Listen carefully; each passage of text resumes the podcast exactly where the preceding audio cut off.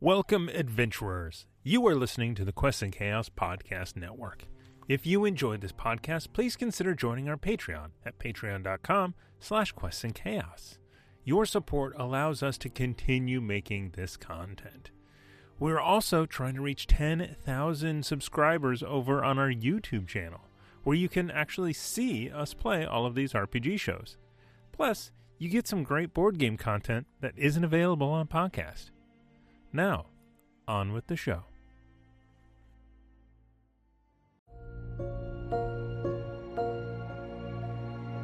Welcome to a special episode of Chaos Agents, where Tom Ogus takes the Chaos Agents through a homebrew Call of Cthulhu campaign on the colony ship Ark 105. Nothing can possibly go wrong in space, right? Come join us as we answer that question.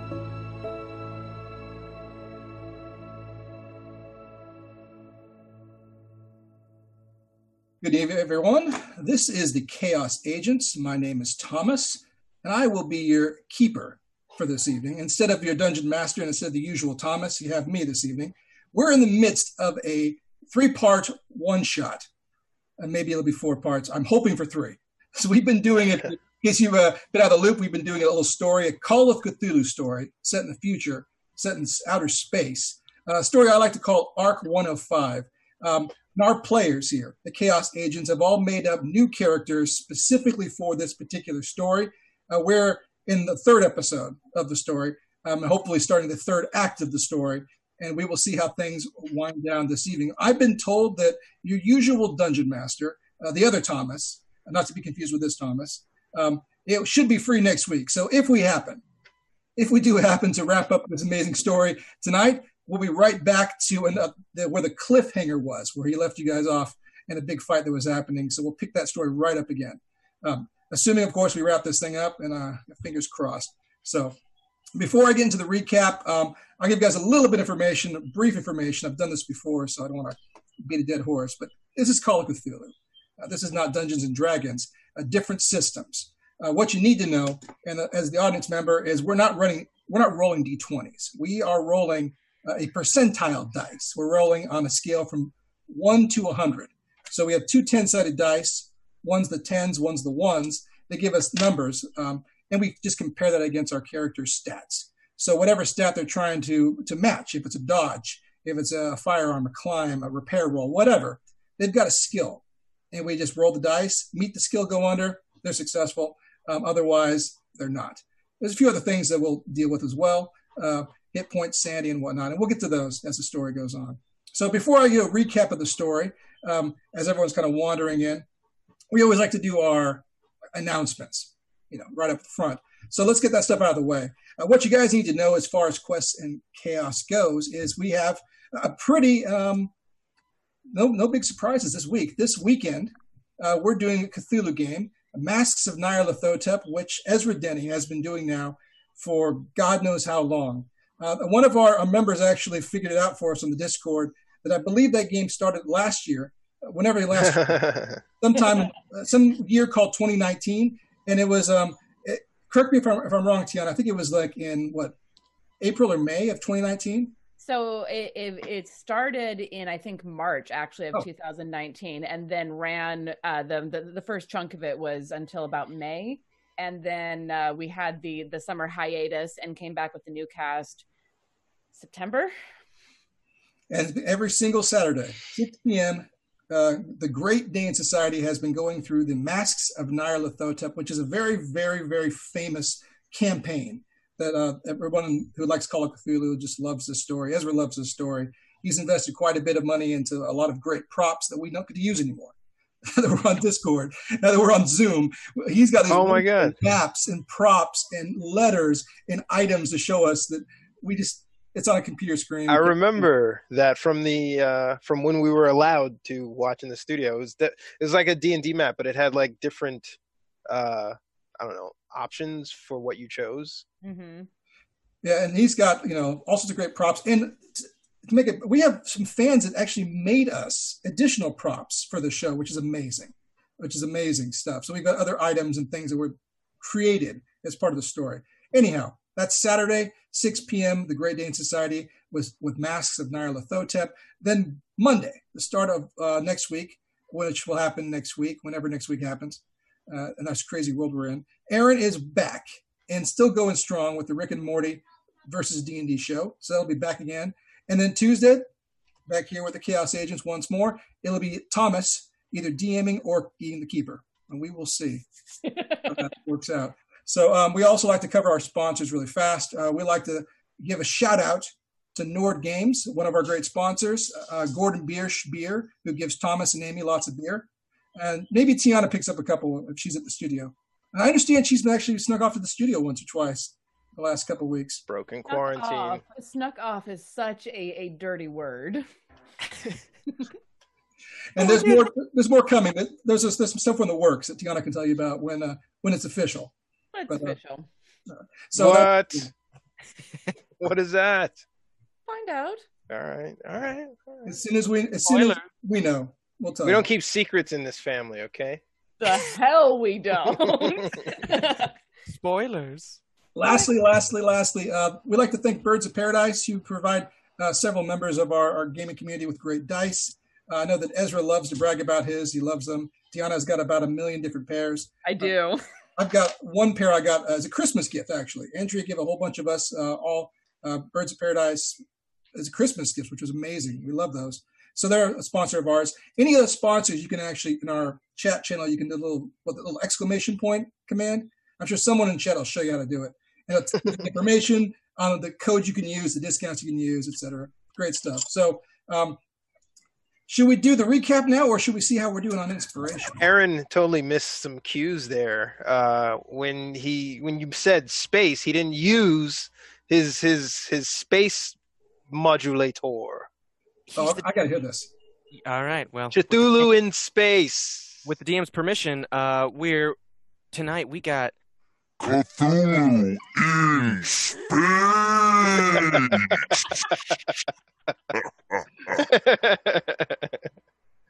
That was good. I like that. nice. the lowering. voice. Well done. I'm just very impressed by your range. Well, I got to get it checked by a doctor. It's not healthy. You got a couple more effects on there, right? Uh, no. Oh, that's it. I mean, it. that's what I got to preset them right now. We could go Oh. through here. Uh, Cthulhu, nope. Uh, Cthulhu in space. yeah, Cthulhu in space. that's what you. That's what I was looking That's the for. one. That's the one I. That's what I was looking for. That's what we I love it. It's just in space. That's it. This Aaron. next one fits better. Cthulhu in space, everybody. I'm gonna not be alive. Okay, I'm done. All right, so before the recap, let's cover the inspiration, assuming we've got uh uh anyone helping our players out. Our players in this game will be using inspiration for a single reroll. So it's a reroll of the dice. You can't add numbers or subtract numbers from your dice. We can use luck for that. But uh, so it will use your inspiration to give them rerolls. You can also give me inspiration. So if I don't like my dice, I'll try to roll something worse. You know, I'll, I will definitely use your inspiration to make things worse for these players if you'd like me to. That's that's always an option. So how should we see how are we doing with those, or should we wait on those for later? I haven't been tracking. Is anybody? I'm looking around. I don't see any bits popping up. Uh, I, I saw some from I think did. Seth. Yeah. hmm, I am wrong. So who did Seth provide bits to? to the alien who was pretending to be Cass, i.e., Tiana. Uh, I like that fan theory. That's a good theory. It, it, it's an interesting theory. Uh, how how many bits is that? 500. Thank you. Right? So And- quiet and ones. specifically for Cass Vega only to use. That's not how that works. That's that, that, that, that's all right. I am a generous uh, uh, pod person. I'll share them with with the rest of my crew.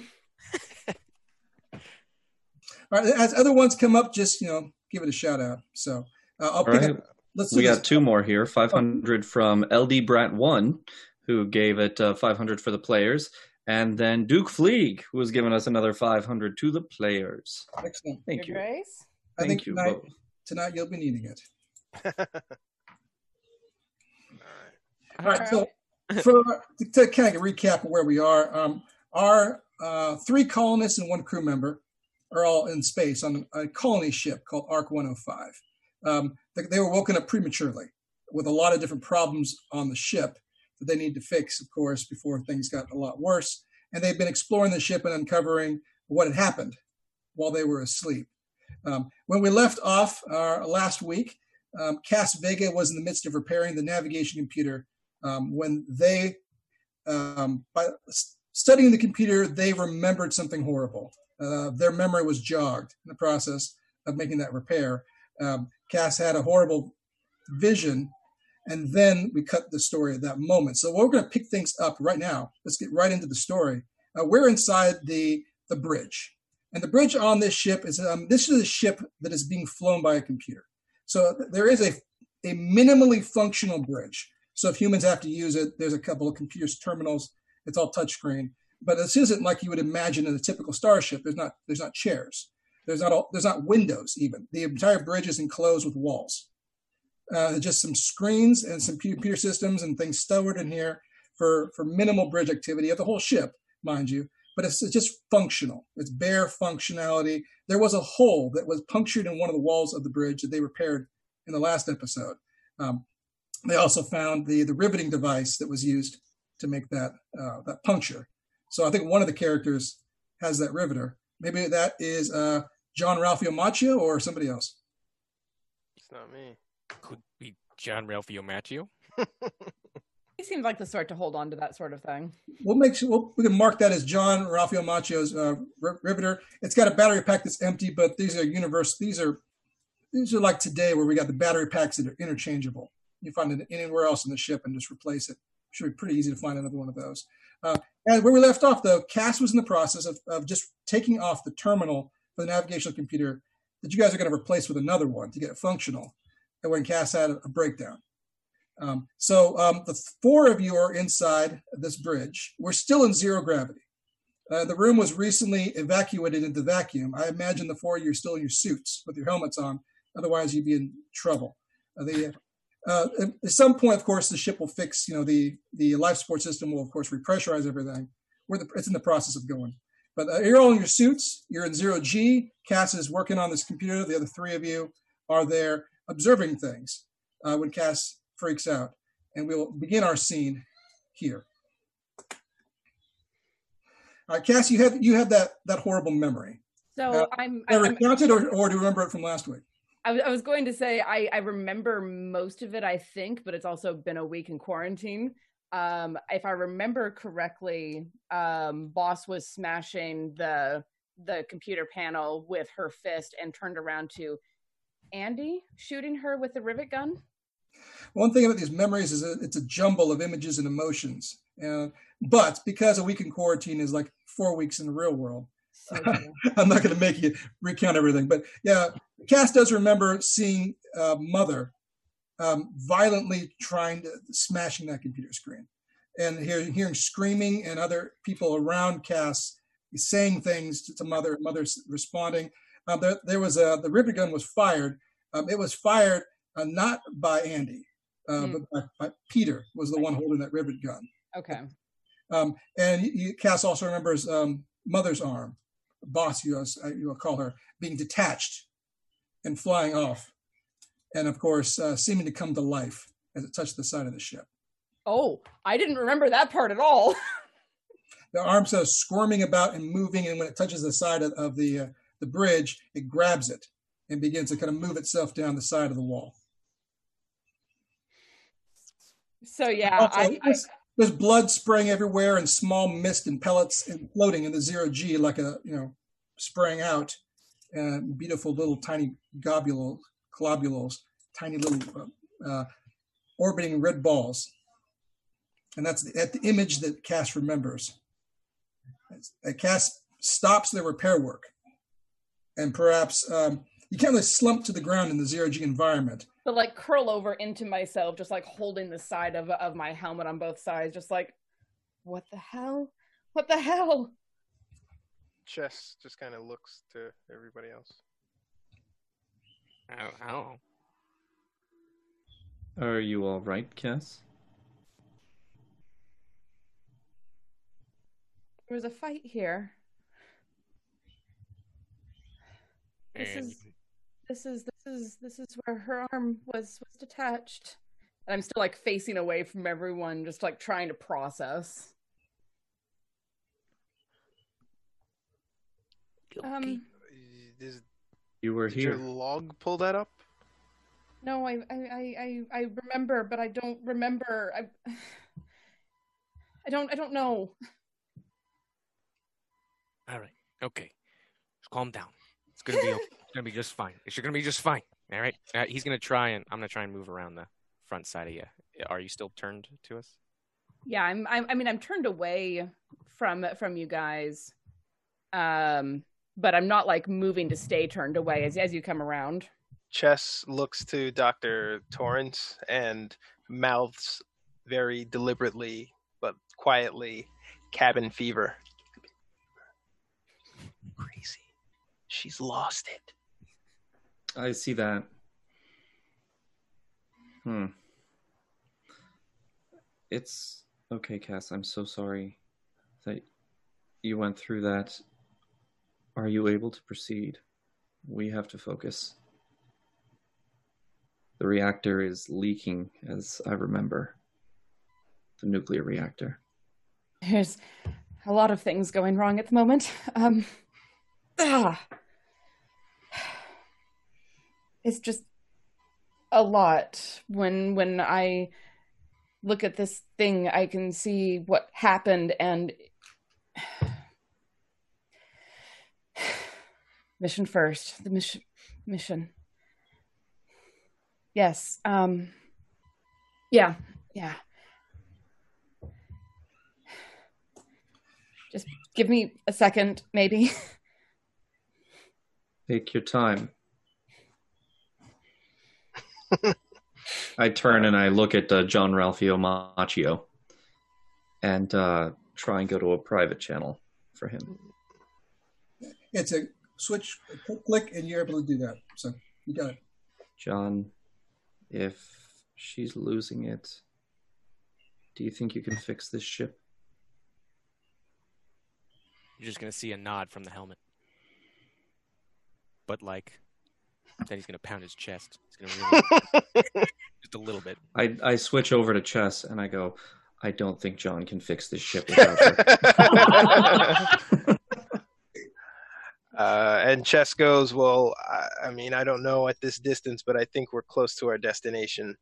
Um, there might be one other person who we can wake up, if that's, if I remember correctly, um, in case of uh, maybe needing to subdue Cass.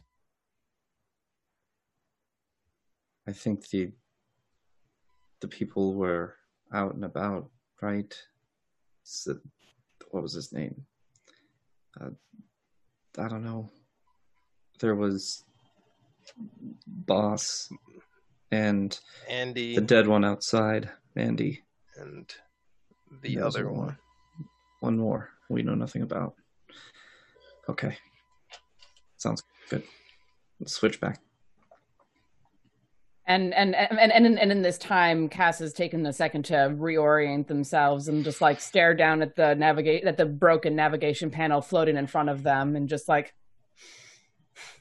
and like snatch snatch it up and and um use it you, you uh, use a foot against, the the panel next to me to to turn myself around in a surprisingly graceful pirouette Cass is able to remove that panel pretty easily, do the quick pirouette with uh, their uh, zero G expertise. Uh, Cass is holding the broken panel. Um, you just you need a replacement. Basically, it's a pretty easy plug and play sort of situation. The replacements are in the habitation ring, where everything else that you probably need would be located as well. Which um which ring was it that we saw had all the tombs with errors? You recall that being the the third of the column third. rings. Okay. So I Uh, suppose um, we should we should decide whether it's more. Um, is it i- i- is it better to get this this fixed right now, or do we go and deal with uh, the habitation ring, or do we deal with the uh, the engine? It's all breaking. Yeah, the thing that's about to uh, uh, cripple us and our whole travel I say the engine. I, I that's my vote. Well, how long would it take to fix what we have staring in front of us?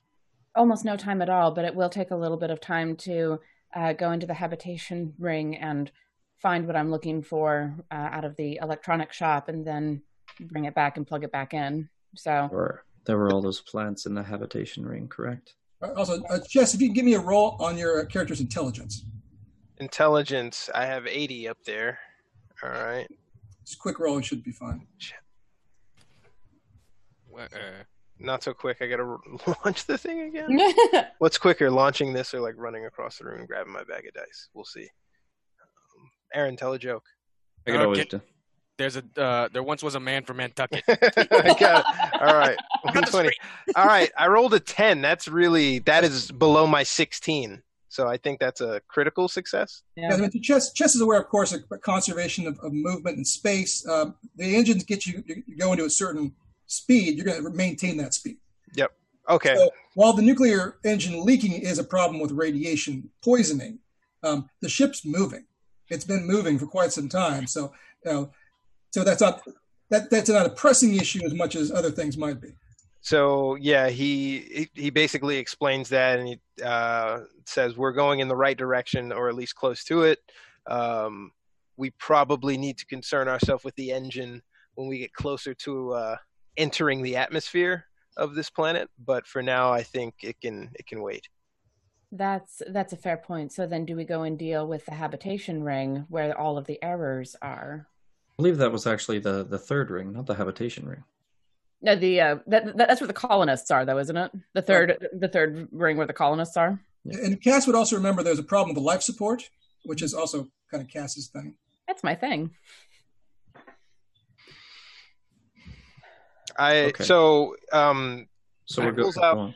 Chess pulls out his journal and he asks Cass about all the things in the trademarks, and um, he's taking notes as you're talking, um, with probably the perceived intention of like, if anything should befall you, I have a to-do list of what needs to be done. Yeah. Sure, and What and- what does that piece look like again? yeah, and and uh, Castle will explain as much as they can about um because because like a lot of what they know is I know what this thing looks like. Explaining it is a lot more difficult. So that's going to take some time to get down the information that you need. So, So where, then, where does Cass want to go? And is the group going together, or are we going to split the party? I think we die if we split apart. very probably. And I also vote. Uh, I still am going to say, if they're my dying thoughts, we should go to the engine because you don't want to deal with that last second as you're entering an atmosphere. But if I'm outvoted, Well, and and Jess was saying that uh, the the red star that we're approaching, it's not like we're going to going to arrive there in the next twelve hours or anything. We should have time, hopefully, to deal with all of the problems and then the engine well before we hit atmosphere. What concerns me is the number of tombs that seem to have had issues. I Me too. think if I was to put it into some kind of order, life support would probably be first. We need to make sure that the ship is safe um, for not just us, but all the other passengers. And then after that, perhaps the leaking radiation, which is another imminent threat to all the humans here, would be the next one.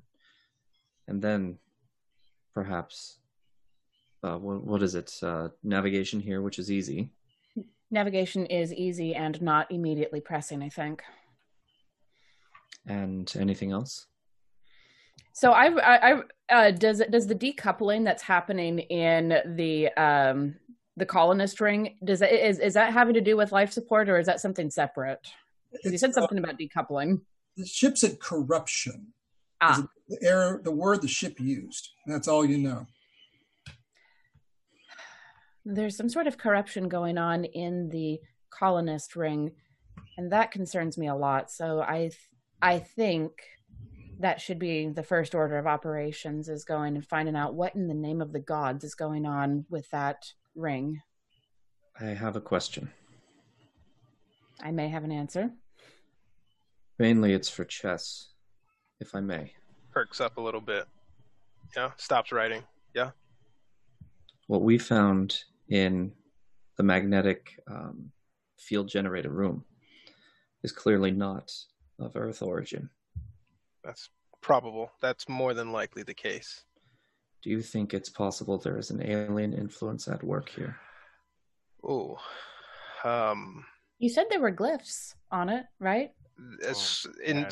deliberate in in carvings that seem to represent some pattern that I would translate to speech of some kind.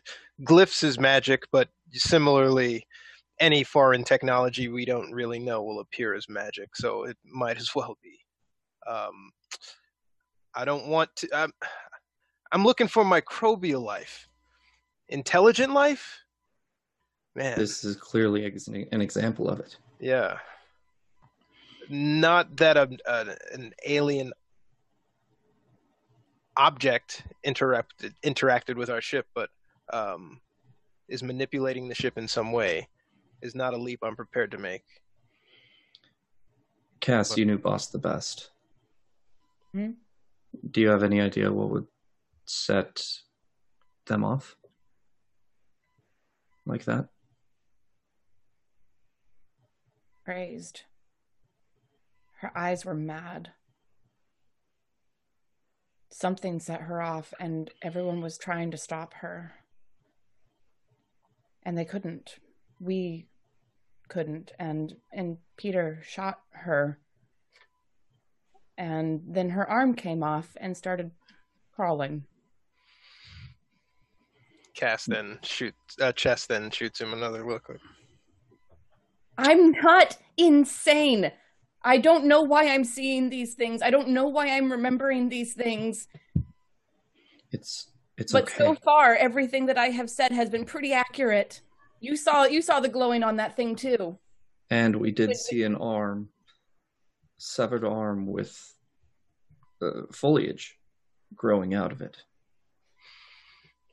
Maybe my brain maybe my brain is trying to make sense of of what I saw and some of the things didn't happen but it's the closest that my brain can come to understanding all of the mess. But don't look at me like I'm insane because that's not fair. So quick note, Cass was in the room with that arm, but no one else was in that room. Mm, that's true. Listen, I'm not uh, not gonna call anyone out for being insane. I'm just here to understand. And if you're lying, why would you be lying about something so insane? What what what, what would I possibly gain from that kind of a lie? Of course, exactly. I don't even understand the the inner machinations of trying to uh, uh, make something that crazy out of nowhere. But I think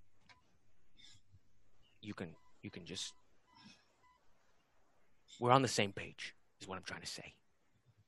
as far as what might have dro- driven her to something like that i i don't i don't know. She was i've seen her angry before but this wasn't angry this was insanity. Like she wasn't there anymore behind her eyes. Ah, and i don't know what could have caused that. I take a moment and let out a slow exhale. I've seen that look before.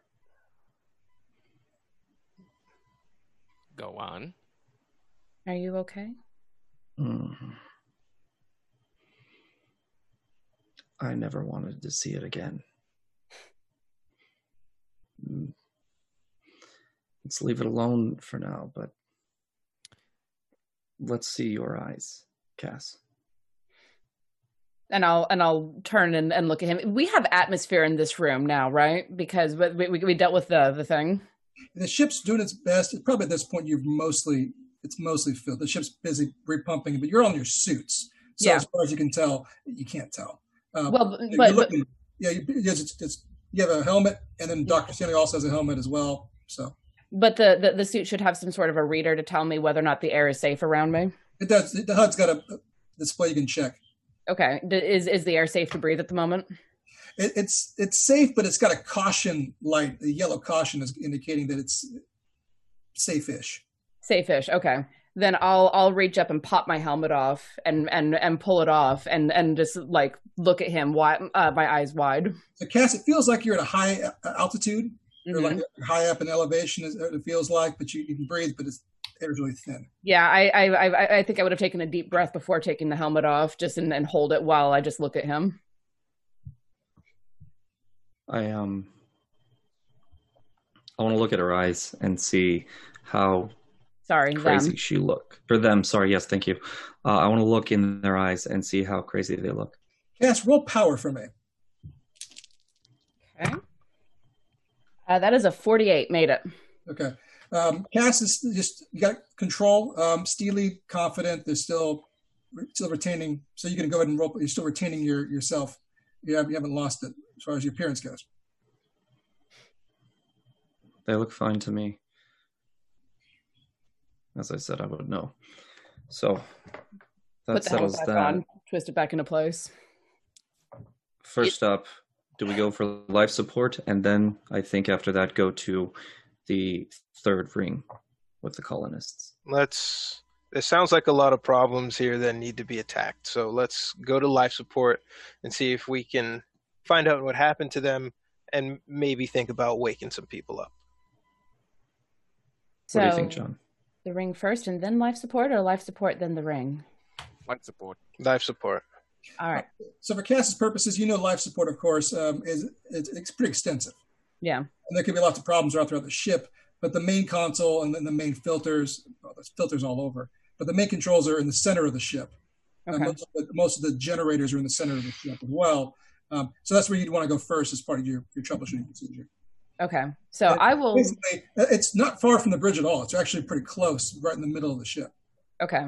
So I will take the, the the navigation panel and open the duffel that I had the um the the the hull repair system in and slip that inside so I have it ready when I'm ready to trade out the panels. Uh, the main life support area is in the center of the ship. It's not far from here. Come on, let's go. All right. And he walks past Dr. Torrance and just kind of, you're going to have to tell me what that was about at some point. Right, so, Cass, you'll open up the door from the bridge to the main. Um, there's a change in air pressure, you notice, but it, it, it regulates itself pretty quickly. And by opening this room, you probably sped up the process of re- repressurizing and getting the air going in the bridge. In any case, you you float in. The others come with, come behind you, um, awkwardly, of course. Those that don't have any zero G training, mostly just hand over hand, along the, grabbing things on the side of the ship. Uh, Cass, it's maybe another 50 yards to where the console is. Uh, Okay. yeah, I should go meters. It's meters in, in this in our future world.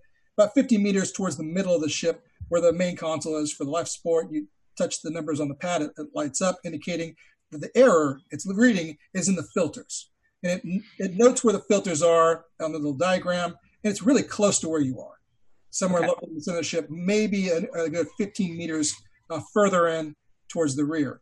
So I imagine Cat just bounces over there, or Yeah, if, if if I know where there are filters cached nearby, I would I would bounce over, grab grab the the good filters and pull them over and start changing them out. The good filters, the replacement filters, are in the habitation ring with all the other spare parts. Of course they are. All right, so I'll go over and and, and open up the panel just to see what I'm working with, like how many how many filters I'll need to get and things like that.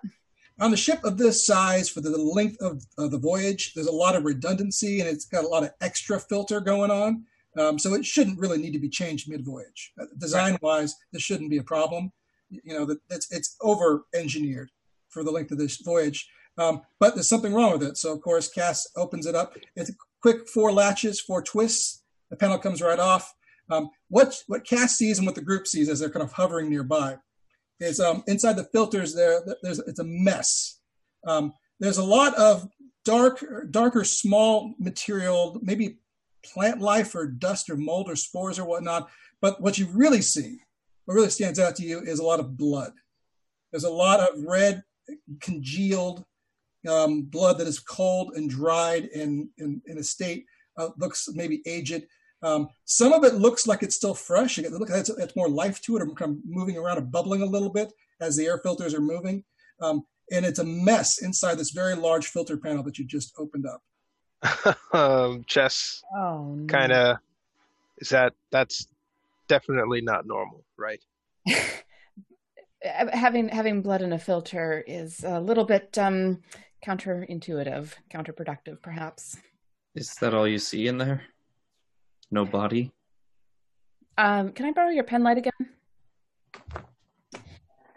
And I'll, and I'll I'll take it from him, and I want to like shine it around to see if I can see the source of all that blood. Was it? I, I, I'm trying to figure out what happened here. Uh, Cass, as you shine that pen light over the blood and the mess and the gore, um, it begins to kind of bubble and, and pop or rise or or undulate a bit in response to the light.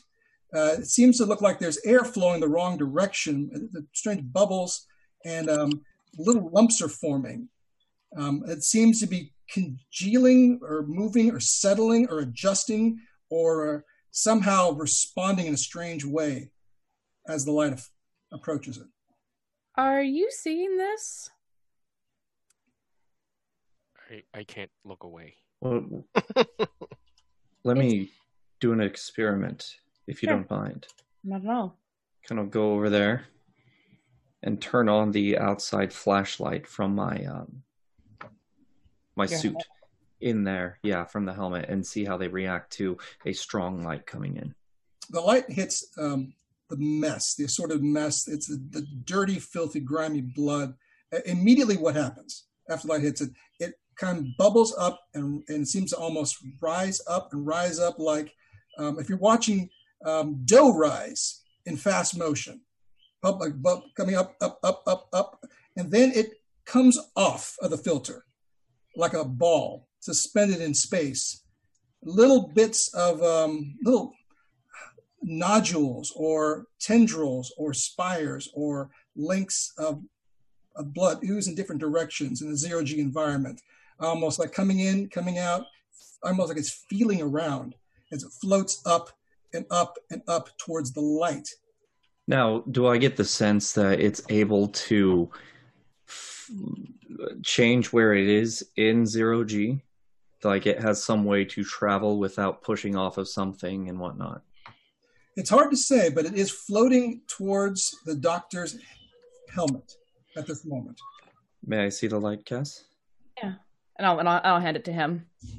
I will turn off the helmet and hit the light and see if it moves towards it. um, the large kind of globule of floating plasma and blood and ick and gore um, moves around in space, undulates a bit, and then um, seems to be motioning or enlarging or contracting in the direction of the light. Um, however, it doesn't appear to have any special propulsion system. It's still floating in the same direction that it originally came from, right towards the doctor's helmet. really quickly, I just want to get to this because a bit of time has passed. Um, 500 bits, I assume, to the players from Malcolm X Cav because there was no attribution. We're going to There's no assume attribution. to the becomes players. us. Um, so 500 bits uh, to be used by the three characters who aren't secretly evil by Braden Five Ash. I guess that goes Hold to on us. now. I'm just a New Yorker. uh, J Matthews 85 slid 500 bits to kill them. Thomas kill them all. So I guess That's that shocking, goes. shocking no one. Anyone who knows team. Jay Matthews 85, he he always sides with the keepers. That's a pretty level-headed answer for him. Lonely Yeti uh, with 500 bits also to the DM. Um, but Lonely Yeti gave us 400 bits to with to that LD Brat rounds it out with 100 bits to give to us. So 500 total to the players. Yes. Mhm. Yeah, and And uh, no nukes for Samuel. no nukes for Samuel. 500 bits not attributed. So I assume players. Or do you say no nukes? No nukes. Ah, I thought you no said nudes. nudes. I thought No it was nudes. nudes. Samuel send nu- no. That, no. I'm sorry. Sorry, Samuel. No nudes. I apologize. Sorry, mate. Action, no. Uh, so that rounds off our bits. Um, yeah, let me know if I missed you in the chat. If so, apologize. I've just been kind of stuck in mental visualization mode as sorry, the yeah. globule is heading towards the doctor. So? Dr. Torrance, I'd like you to roll your zero G skill for me to maneuver yourself away from this thing. Okay. Let's see here. Zero G should be a 45, but let me double check. It is a 45. So let's see how it goes. Uh, Let's see how it goes. Nope. Okay. did it go? Oh. Oof. 64. Oof. All right. Do you guys want to inspire that, or let's just see what that? Yeah, I'll do it. I'll second it. Sure. An inspo. All right. All right. Thank you. Thank you. Seconded, thirded, written in stone. 44. Just make it. There we go. Excellent. Just make it. All right, Doctor, go ahead and describe what, what motion you want to carry out. Um, as it's moving towards me, I just kind of. Uh, am I holding on to anything? Probably. Yeah, yeah. So I just kind of want to swing myself this way while it's coming at me, so my head gets out of the way first, uh, since that's where it was headed, and uh, just try and, and watch with the light on it to see what it does. It, it floats past, but it almost seems like the little tendrils reach towards you as it goes past you. Um, small little protrusions from this ball of what appears to be blood and other ichor. And it floats past the doctor's head, helmet, moving t- slowly towards the other side of this very large central chamber. So, uh, uh sorry, Chess, are are you a doctor at all? Um, no, unfortunately. Okay, okay. Well, we can talk about your career path later. um, but for for now, Chess, wouldn't you say that that exhibits signs of life, of self awareness? Which is a great, great moment for me to remind, or to be reminded by the players, that this is uh, one of those situations where we might want to check our sanity. Oh God. Something unusual, such as this. I'm so glad I'm not the only one who has to. So uh, the whole party viewing this strange occurrence. Give me a sanity roll. You're looking to roll underneath your sanity rating. Let me know. 30, 37, So 60. I roll one d hundred. Yeah. Right. And I try to get under it. Uh, come on, you bastard. Thirty-seven. Nice. I got a 20. Half So if one favorite. dice is zero zero, the other one's five. Oh, that's good. great. Oh, That's awesome. amazing. You got you got not five. Sweet. And the doctor. 37, which Okay. passes. Everyone, this is an odd, unusual occurrence, but no one um, is too freaked out by what they've seen so far. So nobody loses any sanity points at this point. I just go. float across the chamber. It might indicate some sentience. It reminds me of the plant, the plants, the the way that they move toward the light. Yes. Uh, awareness outside. Uh, what, what is it? Uh, At Ah. least driven by a stimulant of some kind. We don't know if this is like a Venus flytrap situation. Is the light off? Because maybe we should turn it off and stop getting their attention directly on us For Just gonna. well, hold on. Did that clear out the filter? I'll I'll look to see to see if, if that's the case. I'm going to check and see. um, it's the error light still indicated. Okay, so, and so it's, and, and and so when I, when I look inside again, uh, there's still like blood and gore and stuff in there. This filter is kind of in a weird sh- shape, um, but the the computer's telling you that it's, it's insufficient. There's more work needs to be done than just this one panel. But But okay, there's no longer a blockage or anything here. So so this one looks like it's clear. Like like all of the the blood is now currently floating across the the This- room. Yeah, this one. Oh oh no. Um. Well, this one's fine. Well, There's fine. a couple others nearby. I'm I'm going to push myself o- o- over to the next one and pop it open. Should we expect this behavior, you think, from each of these uh, filters you pop open?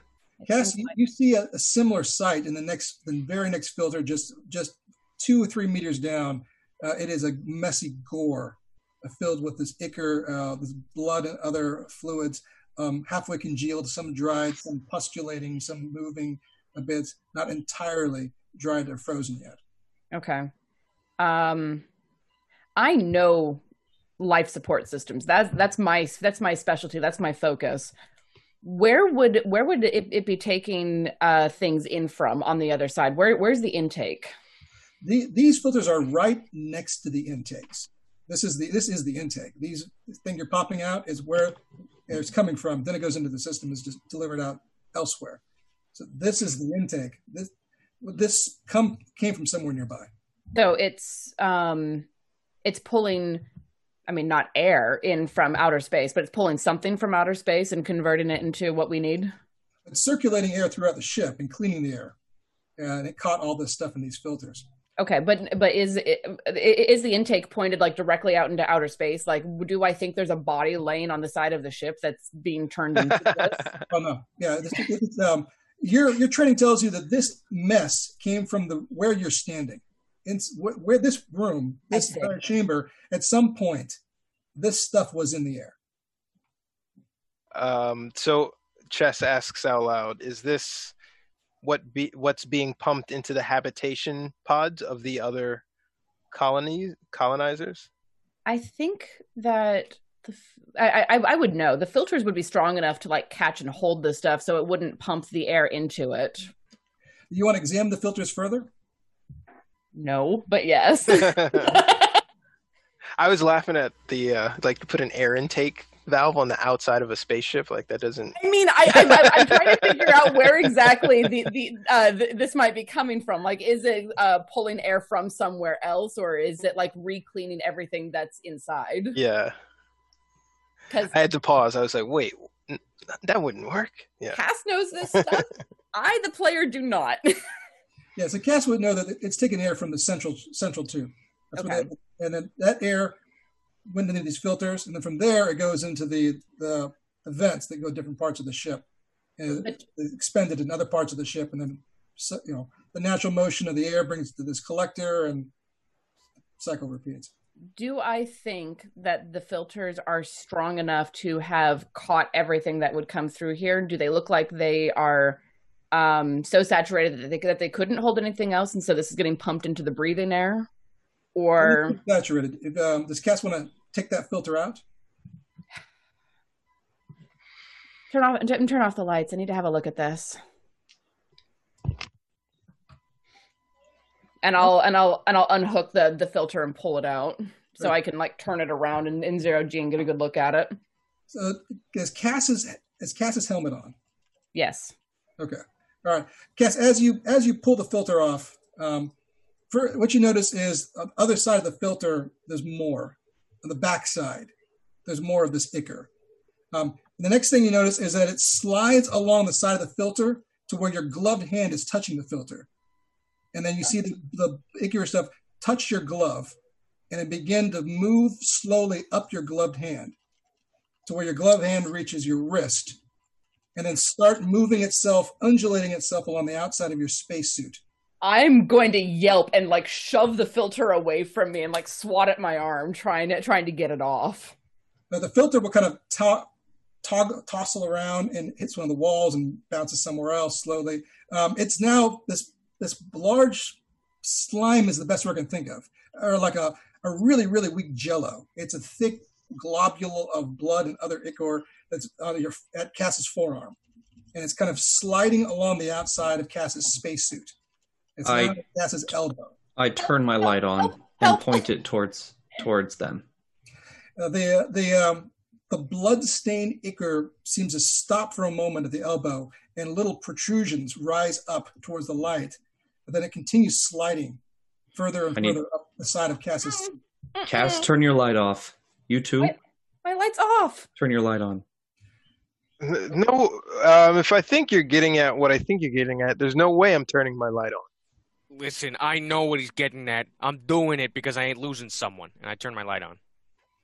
All right, so we got John lights on, and um, John, you notice as you're spotting Cass Vega, uh, it moves along Cass's Cass's shoulder, sliding on the outside of Cass's suit, sliding up to the neck joint, and moving around the neck joint in a strange circle, a semicircular uh, counterclockwise motion around the neck joint of Cass Vega's suit. Is there? Chess is looking around. Is there anything inside here that would resemble, may like a fire extinguisher? Let's see, would there would they keep that? You know what though? Um, in the future, I think they would still have those. I think so. Around. Um, so I'm going to have you ru- roll luck for me, Warren. All right, it's just a straight, That might be. but it's just a straight 100. Give me a luck roll versus your character's luck, and let's see Oh, what cover. okay, yep. Yeah. Here we go. Oh, right on the nose, 60. Hmm. Okay. Like so, um, Chess will see maybe about 10 meters down the way, uh, marked on the side of the ship with the little colorations and whatnot, a portable fire extinguisher, uh, the, the the foam kind, you know, obviously for, He- for smothering th- these fires. As quickly as he can, he wants to go over, grab it, and then pull the pin. And if I assume everyone sees, no one objects, he wants to start dousing her with this as it crawls up to see if it can do anything. It takes a bit of time, of course, for, for Chess to go there, stop, take it off, and work his way back. Um, Cass, you'll notice that the, the, bl- the globule of blood uh, finds its way onto your, your face mask. And it begins to move across the face mask of Cass Vega. Roll Sanity for me, Cass. Oh, geez. Yeah. 62, fail. Okay. Uh, yes, you- Expo. I'm an inspo man. You guys want? All right, you can inspire that. It's fine. It- It's up to you guys because Yeah. I've got I my sanity is low and dropping fast. Thirty. I mean thirded. All All right. right, and let's see what the new roll is. I pull an Amy right now. I swear to God. Ah, in the box. Uh, 39 made it. Nice. Okay. Whew. Cass, Cass, you will still lose two sanity. Yeah. seeing this. Uh, you're seeing the just through the glass, uh, few just inches away from your eyes. Um, it- it's almost the, the blood thing is roiling. It's it's moving and, and undulating. It looks like almost like it's boiling um, as it's kind of pressing up and almost knocking against your face mask. Um, it's, I- it's not breaking anything. It's still some kind of strange viscous fluid, but it seems like it's making some strange effort.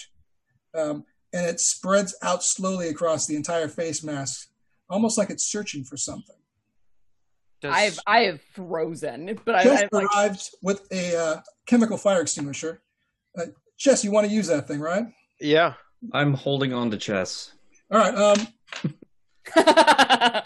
Um. So the best skill for this. Um, I'll have you just do dexterity because it really isn't a fire extinguisher skill. Dex should be fine. All right, Well- before I do this, um, I gave you from Lonely Yeti. I gave us bits for Lonely Yeti that should have been attributed to the DM. So the DM has one extra. We have one less. You All should have gotten two. I've I got- thought Lonely Yeti gave us one and gave uh, Thomas one. It was one and one. That's what I thought. Yeah. But Oh. uh, yeah. so we we're still have we, we still have nine and he has two. Yeah, there was 400 Yeah. plus the 100 for us, and then there was 500 that went to Thomas. Cool. I've All got right. I know I wasn't hallucinating. All right. Sorry, it was right. Unlike Cass. All right, um, Dex roll for Dex. All right, let's do this. Oh Jesus. 75 he he misses. My dex is 50. The, the chemical fire extinguisher sprays. Roll, roll it again. right Roll it again. Again. Roll it again. Inspiration. Yeah. Inspo. 48 just makes Okay. it. Sweet. No, it uh, sprays all over the uh, the helmet and the neck of Cass's suit for further blinding Cass, be- you know, inside your suit. Um, it's covered. You notice it's covered in foam at this point, and lots of this foam is starting to float all around you in the zero G, um, little white globules of foam. Um, and then, um, John Ralph Macho, can you give me a spot hidden roll? Let's do it. Uh, ooh, 21, and spot hidden is at 22. Okay, really? Perfect. Half, but yeah. All right, so John, out of the corner of your eye, you 25 notice is the base, man. Oh, 25. There you go. So you're cool. But John is what you notice. From the other side of the this large circular center of the ship, um, a large globule of blood is floating towards you. That maybe that was the one from earlier, but it's it's, it's floating this way again. Okay, all right. Uh, we should deal with that. I'm gonna start backing up. I don't want it uh, on me, but I'm gonna keep its attention with the flashlight. I'm That's gonna. Yeah, I'm gonna turn. Wait, my flashlight, or do you have a flashlight? Uh, I I thought when you when uh, Dr. Torrance Mm. said for the flashlight, I put mine on and uh, Right. I I hit my headphones, and I've been and yeah, I um that's my yeah. I try and assess the situation on her mask right now, uh, real quick, and see if that seems to have had any effect on it.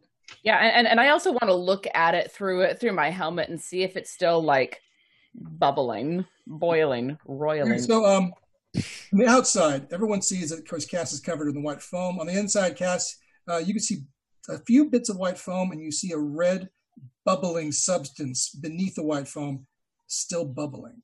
I'm I, I'm going to tap into comms and say it didn't work.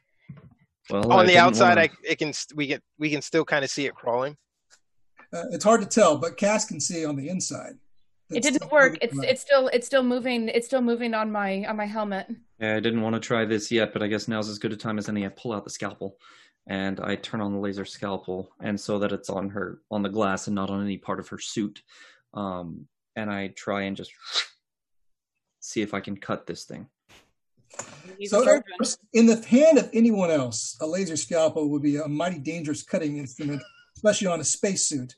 However, it is in the hand of a, a, a trained surgeon, Dr. Stanley Torrance. So I'm going to let the doctor roll his medicine skill to see if he Okay. can make sure to cut just what he needs, not any deeper.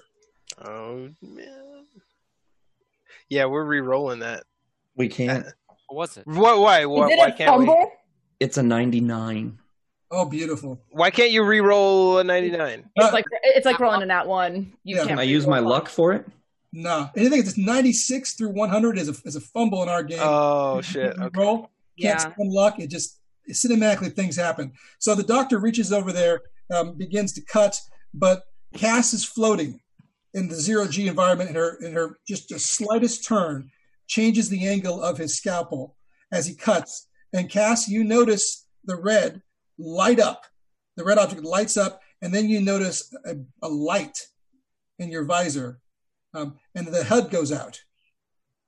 Oh.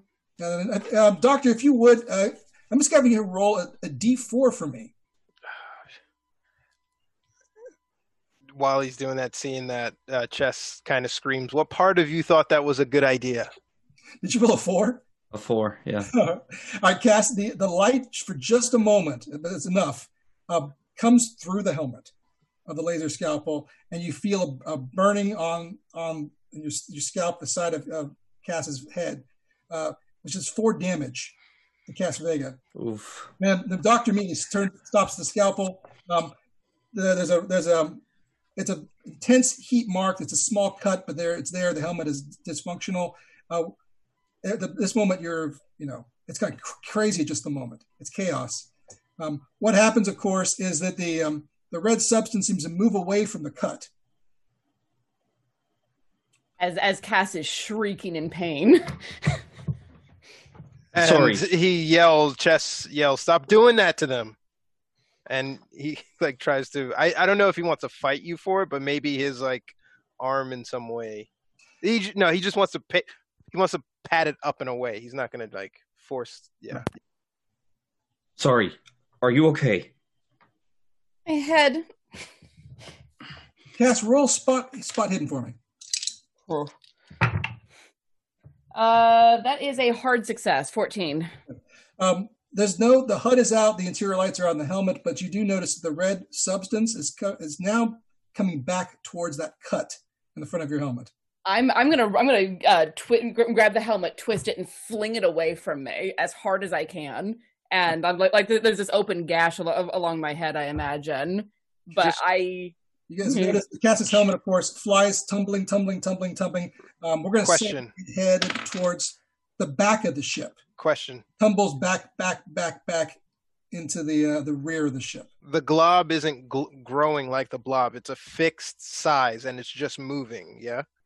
Uh, currently, the glob, as far as you guys can tell, is still on the helmet that Cass Okay. tossed down there. Um, you, of course, as John notices, and you guys, another one floats through the air, comes the other side. When it hits the other side, it begins to move around and kind of readjust itself, sliding along the outside of the ship, and then it kind of boils up or broils up like um, something that's baking and rising, yeast rising, until it comes off the side of the ship again.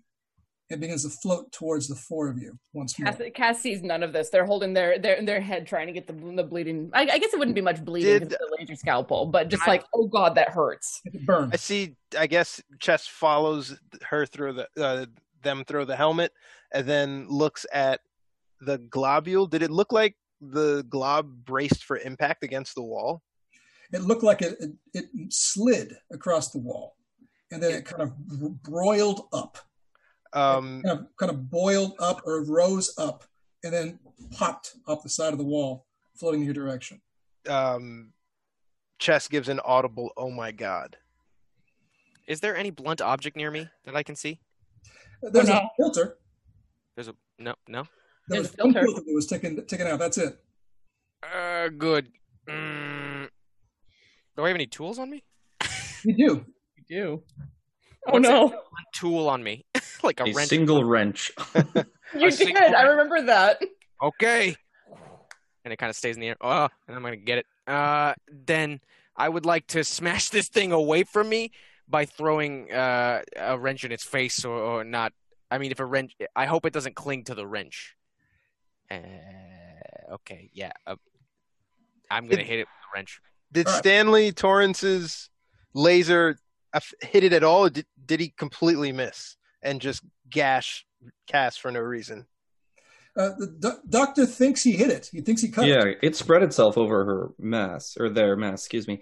It spread itself over their mask, so I assumed I would hit it. Did it react? Uh, did I see it react at all before I, I I got blinded with pain? Yeah.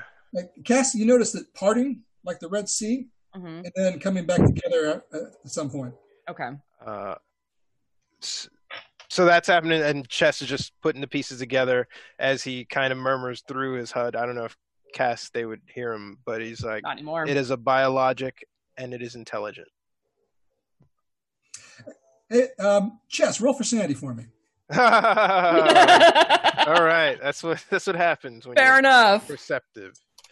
Oh, eight. Nice. I think that he uh, he is excited by the prospect of this new life, um, and it doesn't seem to affect his sanity. Uh, Yeah, the him saying it was kind of wonder and shock and less fear. I get that. I mean, fair. Yeah. All right, so, um, John Ralph Macchio, do you want to try to hit it with your wrench? Uh, yeah. If I get the sense it clung to to her immediately, I'm gonna throw that wrench rather than immediately. Uh, Uh, give me. Do you have a, a uh, fighting melee or fighting brawl? Which one do you have? uh, fighting brawl. We'll go with fighting brawl. Give me Sweet. a roll on brawl. Twenty. Okay. So um, John Ralph Macchio swings, um, clobbers this ball of goo. I mean, it, it's a it's a ball of a liquidy substance. It goes right. The wrench goes right through it. It kind of forms, it splits in two little glob- globules and kind of floats in different directions. Floats right past John's head, behind him, in some direction to the other side of the, the chamber. Okay. Uh, is it dead? Does it look dead? If if not, I think everybody get out of both those halves way. It, ref- it reformed earlier. We need to leave and lock it in here. This is the, this is the life support room. If this, this thing spreads, everyone in here is dead, us included. They're following us by the light, right? Turn off your lights. So I turn off mine and uh, look over at John. Uh, John- my, And nothing, Turn in, off. Huh? nothing else in front of you, but it, it went behind you at some point. my light's still on. I want to do this. Uh, can the light be detached? It's built into the helmet. Oh, I'm not throwing away two helmets of this team. Uh, I have my light. can I grab Cass's helmet? It's go. It's down. It's somewhere. It's, it's floating towards the rear of the ship. I am I am a lot stronger than I look. It, it went a long way, man. Damn. All right. And that Uh, thing is still attached to it. As far as you know, Wait a minute. If the the helmets are interchangeable, are they? Yeah. apparently. Okay. Then uh, hold on, Cass. I'm gonna have to borrow your helmet, and I keep the light on on my helmet, and I'm gonna throw that to get its attention, uh, and I'm gonna try and float to the up the Cass's helmet that she. Wait, why are you going to Cass's helmet? So I can have a helmet A, and B, we can at least have a diversion. Because my plan Every- is John Ralphio Macchio is if I can find something to contain this thing, maybe we don't have to use the life support room as a containment unit as well. There's, there's still a glob attached to my helmet. Oh, So, so, so, so, so if you grab my helmet, it's gonna climb up you. I, I I, was thought I thought that the I thought Thomas said that it slid off the helmet and went back towards us. I Is thought that there were two. There, there- there's there's two separate globules. Okay. I thought that was That's after I I hit it with the wrench. Uh, no, There's three There's now. three now. there's because you hit it three with because you wrench. hit it. You I'm a New Yorker. We So, should yeah. discuss any plans before you do them, John. Says the guy with the laser knife. I just Okay. did what I had to do. That's a good Look, point. Let's. We leave the room. We figure out. We re-enter. Th- We have no idea what these things are, what they're capable of, or how to subdue them. Did, Yes. did do I watch them try and follow that light that from his helmet that he threw off? Damn it. Yeah. Okay. That's that's Did, did, did, did you throw your helmet knowing knowing that, that you that you shouldn't retrieve Here's passes? if Uh, so I I'm going to go with that. Let's go with the helmet throw. It's great. All right. I love it. So John throws his helmet down there, and um, I actually rolled to see what they would more, be more interested in. Um, it's his. It's the only helmet that's lit, assuming that the other two are off, right? Yeah. Right. And uh, they, they failed their roll. So um, the two of them, you see, it's two smaller globules floating down the ship towards the rear, towards the direction that John threw his helmet. It's tumbling about. It bounces and it bounces and it bounces as it goes down towards the rear of the ship. The other two seem to be moving that direction. I wonder if there's any way to lure them to an airlock and then open it. okay. Yeah, I like it. You're thinking, but um, How, should how figure many, that out outside the room. Just how many like more of gonna these do we have to go before life support is cleared? There's at least three, right, Thomas? There, there, there, there were three that I that I knew of with the panels. The, the indicator uh, it's still showing an error, and also the um you pull you pull one of the filters out. You have a Right. filter as well. So replace that, and then check. There's um there's there's four. There's actually four filters here on this wall unit. You checked two of them so far. Yeah. So, I mean, four at the most, at least in here. Ow. Are you okay? I mean, He points. no. Just points to the cauterized laser wound. like there, his there's there's a neatly cut bit where, where some of their hair has been cut through as well. They look really weird now. All right, we've got some sadists in the chat because Tamago Toro slid 500 bucks to, I assume, Thomas because he says no survivors. Yes, Tora, you- buddy, you friend, said- pal. Oh, what are you doing? Um, are we going to try to coordinate this to get the filters out and working um, and just All keep throwing light sources? All right, here's here here's my thought. If uh, is, is there is there a um, what is the word that I'm looking for? Is there an airlock nearby? So there there are two in the ship. One uh, near the front, one closer to the rear. Um, so the one to the front is ahead of all the um, colony rings, it's a, and the one in the rear is behind all the colony rings. So yeah, but there's two. Front All and right. So here, here, here's my thought. We uh, go and get something to contain the filters in. Pull the filters, drop them immediately into a bag, tie the bag up, take that to the airlock, and jettison the da- the whole thing, the whole damn This, thing out. this is space. We likely have sealing bags. Sure. He's right. Probably. some some something to to keep it contained because then um then it'll it, i mean it's it's smart but not strong it couldn't break through the helmet on its own it was trying i think It was also looking to get in any crevices as well. As long What as it's we know? airtight, maybe it won't be able to get in, but or that's or just or, an assumption. or Light. if Light sensitive, light attracted, um, can detect the environment as a result of Mr. Macchio here breaking it in two and it bouncing off the wall and going Maybe- towards the light. Um, intelligent doesn't mean smart. It just means Let it's me driven by a stimulant. let me ask you, Chess. It didn't go for our lights before when it was on Cass, sliding up their arm. It went for Cass. I so it's not just light that attracts DM the question. heat? DM question because I was under the assumption that her arm was the first thing it touched, but was slowly making its way to the light. is where is making its way towards Cass's helmet. Um, that's what you guys witnessed. And it, it traveled along Cass's arm all the way up to the top. And i don't think i had my light on but i would have to defer to other people reminding me because i i thought i remember specifically saying turn the lights off Yeah, So she didn't. They. they. They. Me too. Oh. Um, so my question is, could these things be attracted to heat as well? Maybe, and is there maybe- a way to change the environment in such a way to blind them? And and ah. and maybe heat even over light because it was coming from me rather than your lights. Yes. is it, he could be the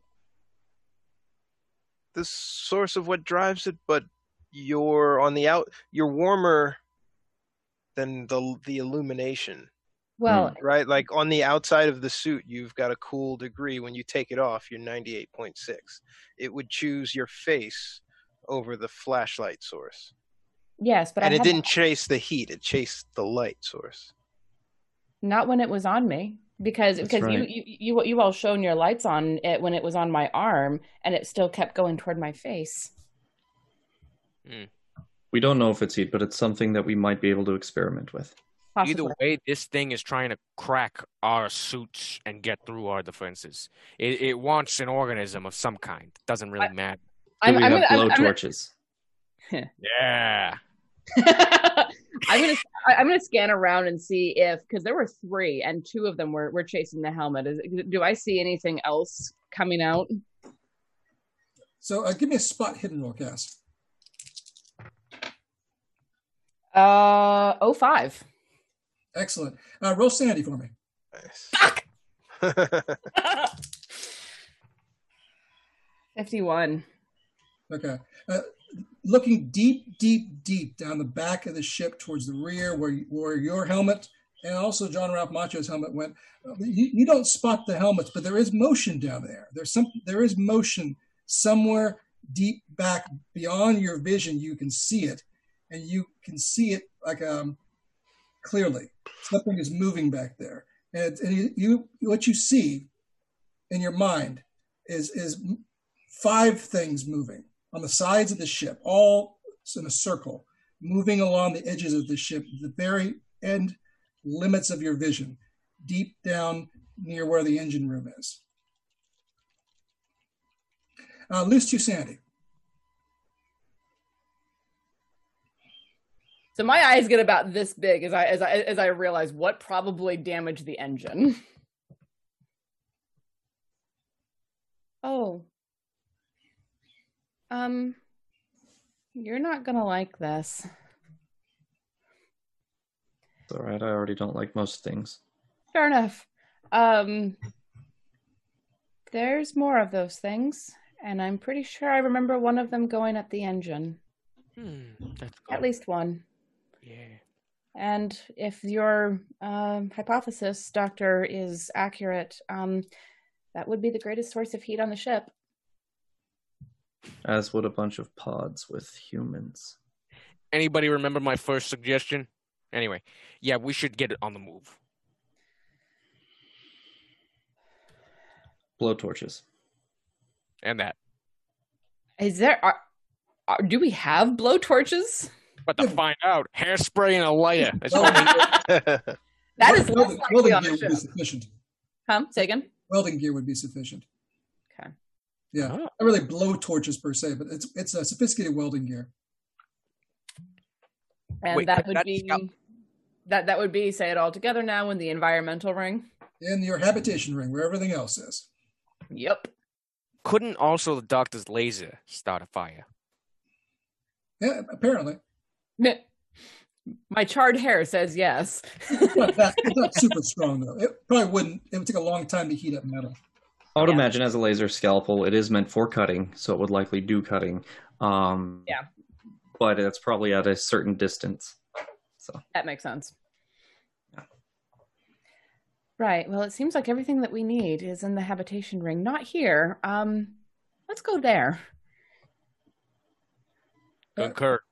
So moving back towards the front of the ship, which is where Yeah. the happening is. And um, I and I'm going to make sure to shut that the, the the door into that room as hard as I can and just like latch it shut. Yeah, basically, there's um the, these um these are just grates. These are intakes that you've opened. Um, Cass, you can close them again. Uh, but the important thing about intakes is there's openings to suck in air, Mhm. so it's not sealed.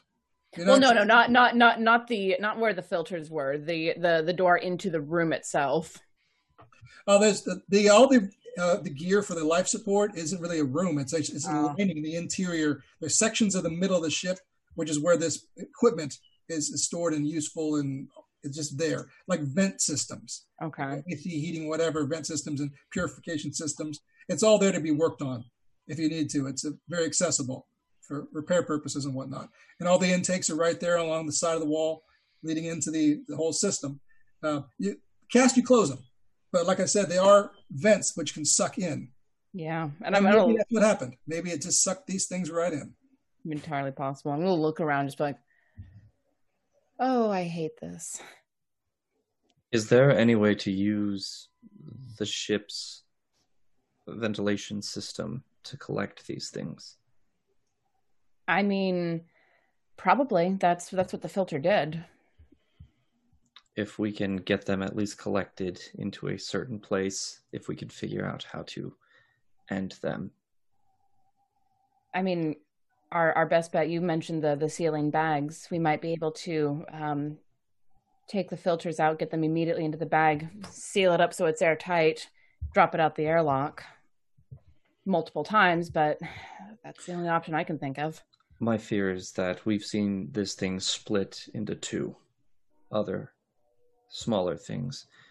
Does that mean that it can then congeal into one big one? I would think so. I don't Does it- see when- why not. When he says that, does does that remind me of the thing that I saw in my most recent memory? You want to think about your most recent memory? No, but yes. I'll, I'll allow Cass to uh, roll against their power to see uh, to maintain her their frame of mind and, and see focus on that memory again. well, POW is better than sanity at the moment, so sure. 15, that is a hard success. Cass, what you saw didn't look like these these kind of globules of, of blood. Uh, it's they were things.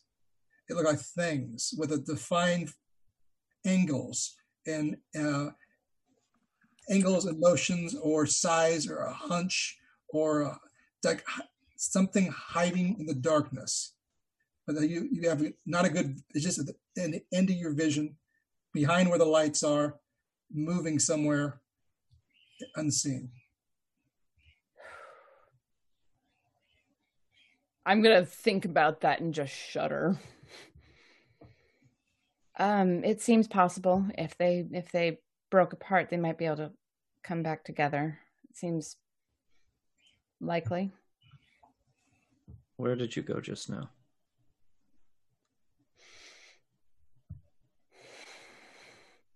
Uh, memory, maybe. A thought, a picture. It's not very descriptive. You don't want me to describe it, Doctor. It is. I barely want to think about it, let alone describe it. It's, You are the only one who knows what we're up against here. Your memory. It's been repressed somehow or taken from you somehow, but it's coming back. And we need to know what you know. you'll think I'm insane, and you might be right. After what we just saw, I'm all aboard. I can't describe it. I don't have the words for I couldn't see it, but there were things beyond the, the, the, the edge of my vision. They weren't like the blood globules. They were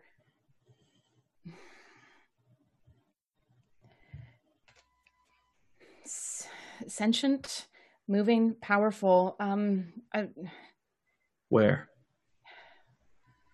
At the end of the ship, down at down toward where I threw my helmet. Same direction.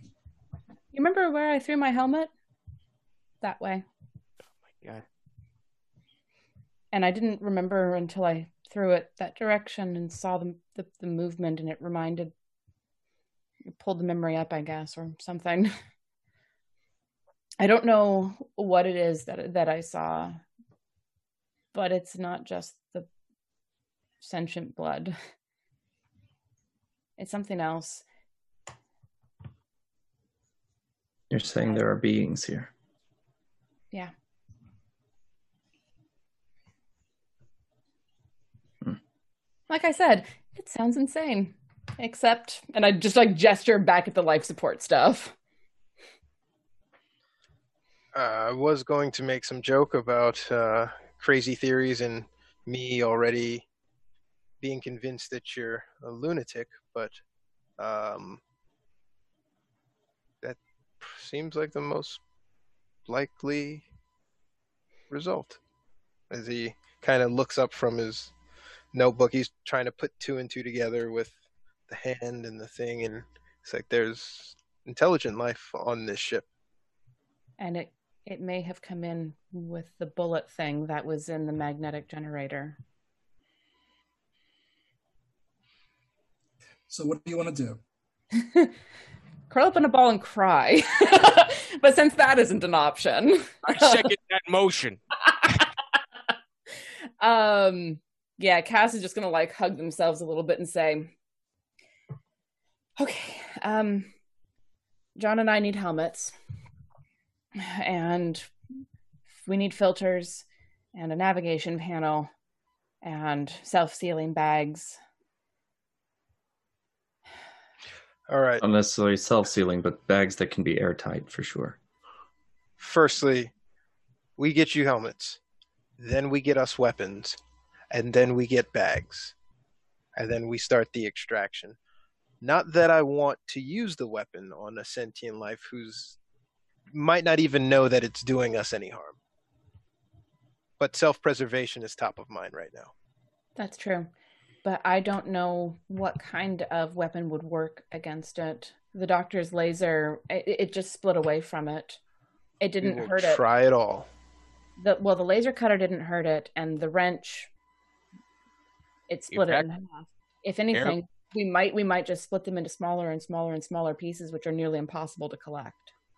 I think airlock evacuation or possibly burning them alive and killing it with fire, if you will, will help us. We could possibly use the environmental controls. There's no guarantee that whatever alien presence is on this ship can survive in too hot or too cold. Well, it's already cold in here because right, it, it's it's still. It, we, we woke up and it was freezing, right? Mhm. Yeah, it's it's pretty cold in there. It's already too cold, but if it came in from space, maybe it can't handle something that's what we would consider a hot summer day. As long as we don't put the risk of the colonizers' lives at jeopardy, playing with the atmosphere and the environment, I'm on board. Let I us.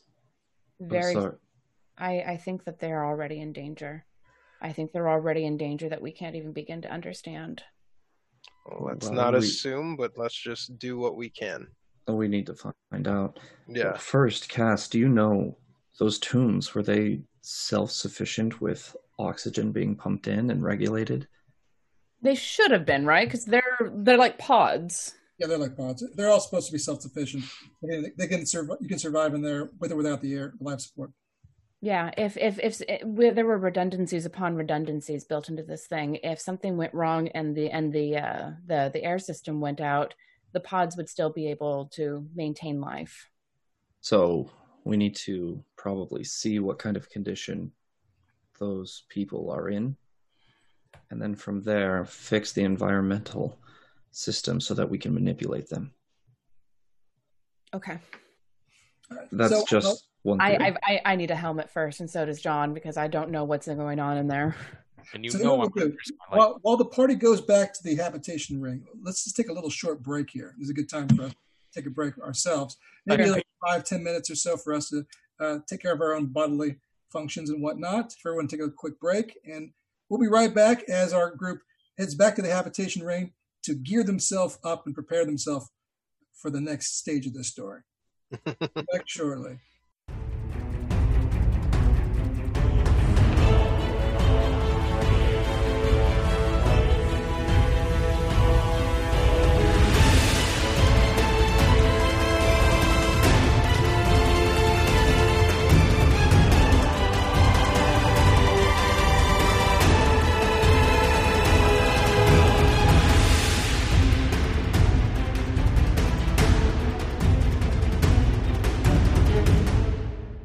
Well, we are back now from our break. Uh, hope you're back with us as well.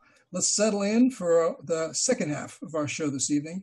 So uh, basically, when we left our party, they were heading back to the habitation ring, which is the room that, or the area of the ship, large circle, um, that the crew uses for all the repairs, all the spare parts, everything they need is in that habitation ring. So just for story purposes, moving forward a bit, you guys will basically find uh, new helmets. So originally there were seven helmets, you're down to five. So you're wearing four of the five. There's one spare that you'll leave in the room with the rest of the space suits.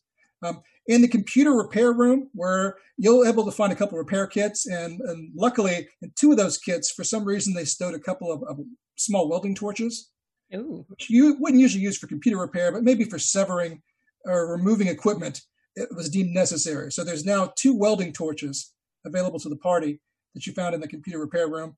You found another um, console for the navigation system as well.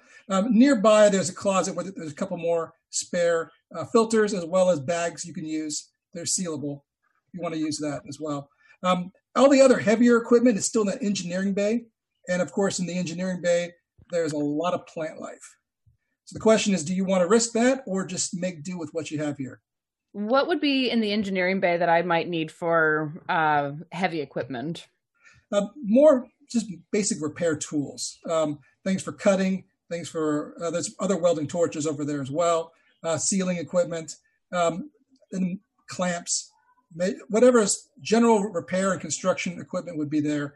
Um, Clamp? Toolkits, clamps, you know, for holding stuff together when you're fixing it. Chess has a blowtorch. I just want to establish that now. Things.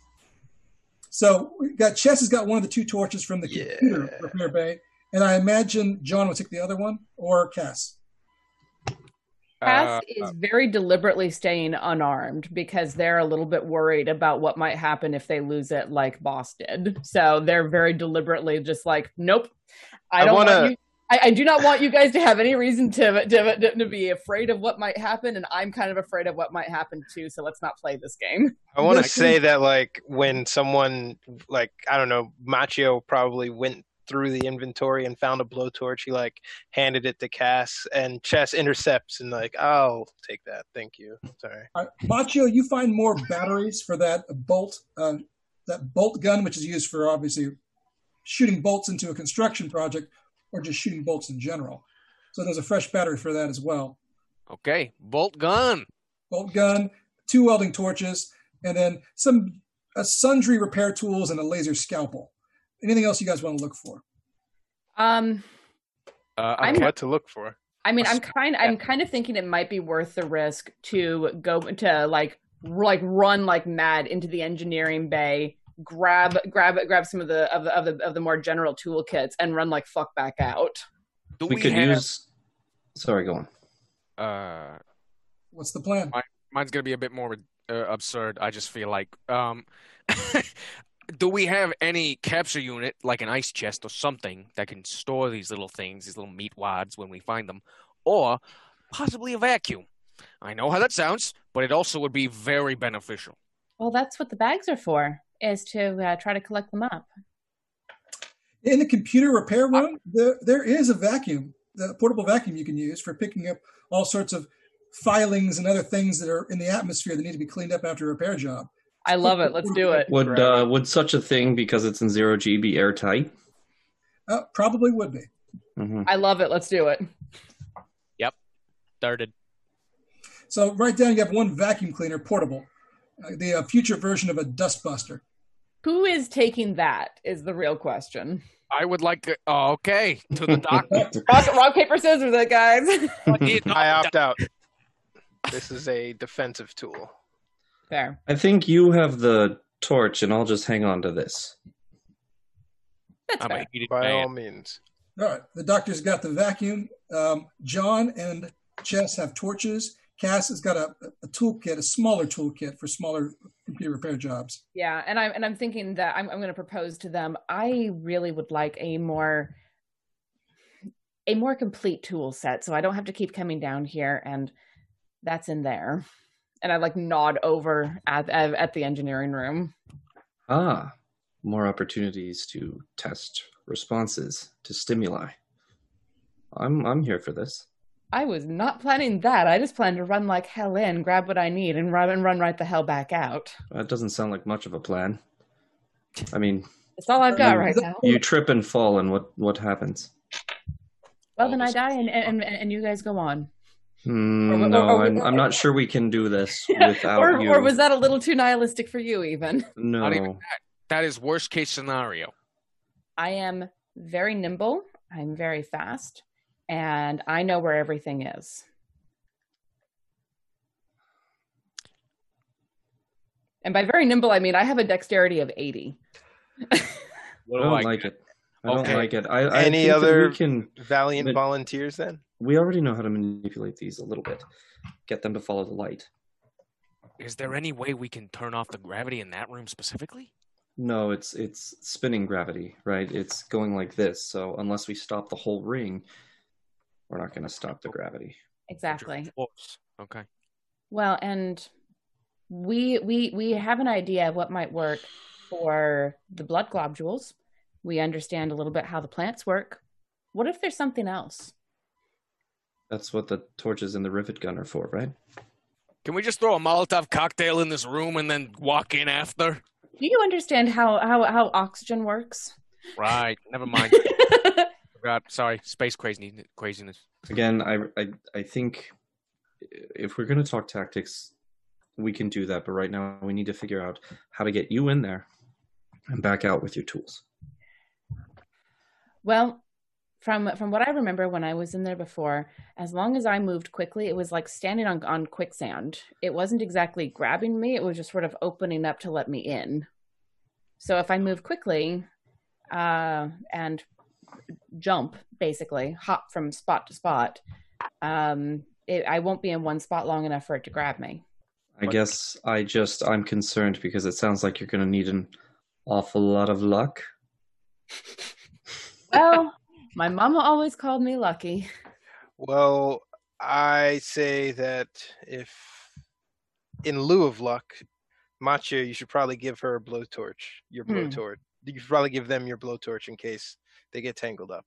I have no problem with giving them uh, my blowtorch, but I also want to say, can we give you a tether? If you fall into alleged quicksand, then we can at least pull you out.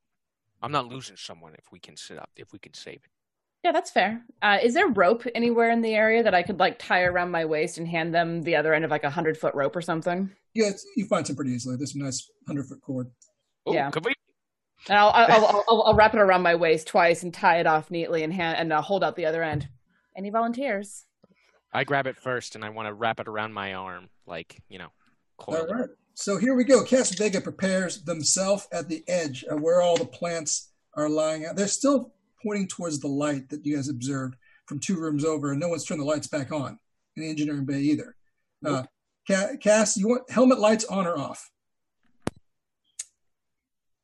Do I know exactly what cabinet I'm going for? Because if I know exactly where where I'm going, I don't I don't want to risk lights. Roll on your education. Let me Uh, 54. That is a success. regular success, right? Yes.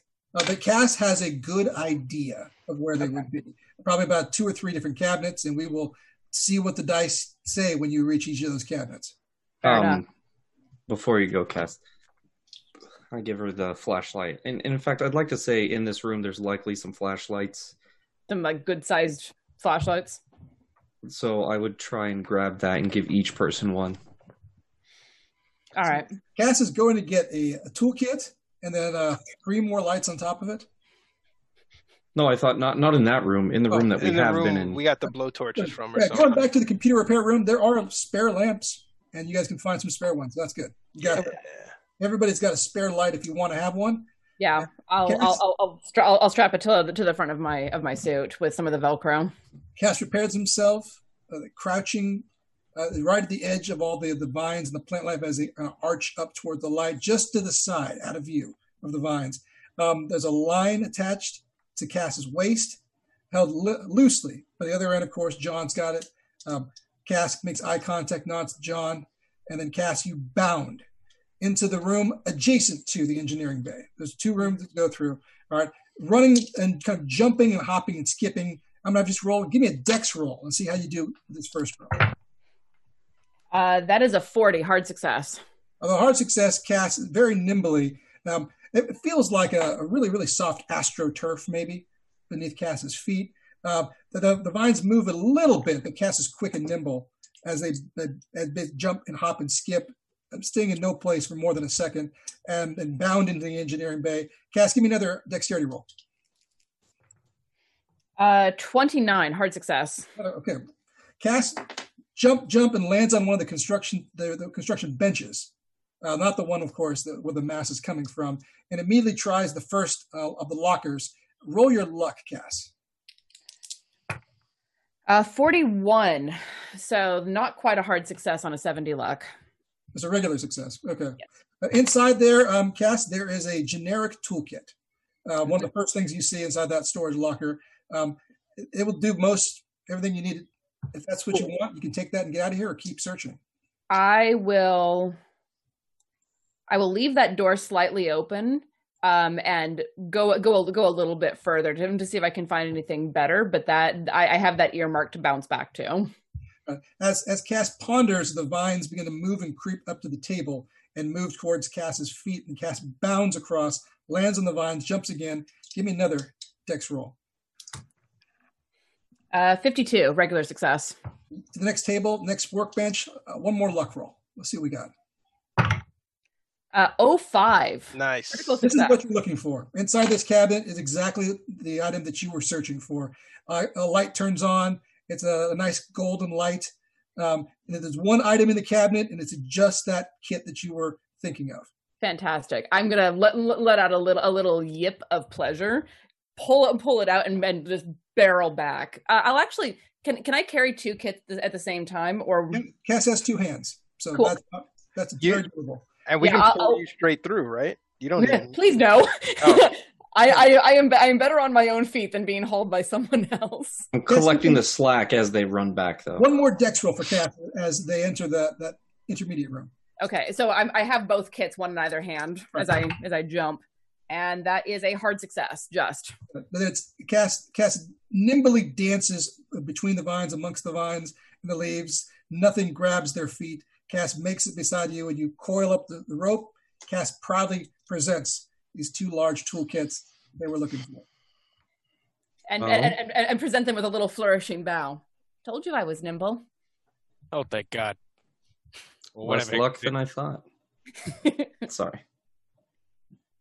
All right, so uh, moving forward, um, the group, you have a, s- uh, a new panel for the nav computer. You've got new filters if you want them, some storage bags, and all these tools amongst at your disposal. What's where do you want to go next? I think our next one was going to be the the colony ring that has all the problems. Now that we all have helmets on, it can go in there, even if it's been depressurized. Before you do that, do you want to? Because you're carrying other gear. You're carrying a, a computer terminal. You're carrying filters. You're carrying bags. Uh, you're carrying two work, you know, two toolboxes. Um, you, do you want to use this stuff first? Because the uh, the third colony ring is the, the back. It's closest to the back of the ship. Yeah, what are You're we really gonna traveling through all the other stuff first before you get to it. We're gonna pass everything else. Yeah. Um. I mean, the the the nav panel is really easy to plug and play. That's a quick, easy fix. Do we want to take the ten seconds it would take to do that? Agreed. Just to, just to get rid of the extra. I mean, weight doesn't mean anything in zero g, but bold. Well, we're we're heading that direction. We'll decide when we get to the door, but I think yes. Yeah, it's the next place on your on your journey. So uh, it's a next step. You leave the hab ring, climbing up into the belly of the ship. Uh, just a little bit further down, there's the bridge. Opening the door, uh, the, replacing that panel takes maybe a minute and a half. Yeah. Cass resets it, hits the button, it boots up, opens up, nav panel shows up. Um, with the four of you there in the room in the bridge, you all see it lights up and indicates there's a, a there's a message there, like a large warnings thing, See manual override engaged. Uh, and there's a button that says basically uh, deselect or turn off the manual override. I'm gonna stare down at that and just like, someone changed our course, or tried to. Manual override means it got got taken out of autopilot, or someone was trying to take it out of autopilot. Wait, where were we heading then? I I, I I'm gonna like move over to it to another console and leave that uns- then leave that that decision unmade for the moment and like pull up the logs to see. It would have been two days ago probably where going back to where where a course change was made or attempted to be made. Are we still on the right course or have we shifted course? Roll sysop for me. Excellent. I can help with that. Do I do, do I get an advantage die or are we both doing it? So I'll if, give you the advantage uh, So if with Thomas Chess, says. Yeah, with Chess helping you, we're going to do the advantage data as, as Tiana mentioned, where essentially uh, Tiana will be rolling with two dice in the tens and taking the best of the two because she's getting assistance from the other character. Thank you very much. That's a hard success. Nice. It doesn't take Cass too long to dig through those logs and find out that a, a manual override was was typed in and there was a code given, which shut down the nav system. That's and then it was and the code looks like it belonged to uh, to mom, for lack of a better word. It's her code that she used, and she shut down the navigation computers with a manual override. I'm re- asking Cass to explain that to me. Yeah. Um, so two days ago, my my boss w- was put in a different different set of coordinates And then smashed the computers. so that no one could undo it. That's my guess. Where is it? We're so close. Where would it veer us to? Do you know where the destination is? So the, the destination, the coordinates are there, right? The computer log indicates override of nav system, and then by the code, and then it is nav system shut down. And then there's a shutdown code, so the AI has no access to the nav system. Ah, If I have no someone if someone changed our course, then changing it back may alert them to our presence. But if we set a trap, I guess that's so. I guess that depends on whether we think the person who changed the course is still alive. That's a good question. it, We need to confirm it before we do. it may answer a question. You thought that mom did this, right, Cass? By what you can tell in the logs? Not uh, well. The, By the passcode or something? The passcode, the logs, the authorization, and it tracks with my memory. And mom is, please excuse my crudeness, deceased. I don't know. How was that crude? I Disarmed at most. Disarmed. No. Yeah, you have to make a joke, eh? Cass chokes out a horrified little laugh because that's funny, but also, oh my god, I get chess, chess shoots him. You had to do it. Look. That's horrible. The nav computer is still flashing a button, which is essentially asking a user to restart it or turn it back on. I don't think we do it yet. I think I think Stanley's right. I think that I suppose you can call me Stanley. sorry, do you prefer Dr. Torrance? I do. I'm sorry, Dr. Torrance. And I prefer You that we put this ship on the right course. We figure out who it alerts when it alerts them. We've we've been off course for two days out of a 60 year journey. which It- it isn't far. It isn't far. It won't be enough. If, assuming we can figure out what happened, and if whoever did this is still alive, we find them and deal with it before it turns into a showdown in here. Exactly. Again. But, but and I, I we- and I glance over at the hole. I, I agree with John Ralphio Macchio that this could be a trap if they do come to change course again. We would be ready for them here. But when we're ready is the point.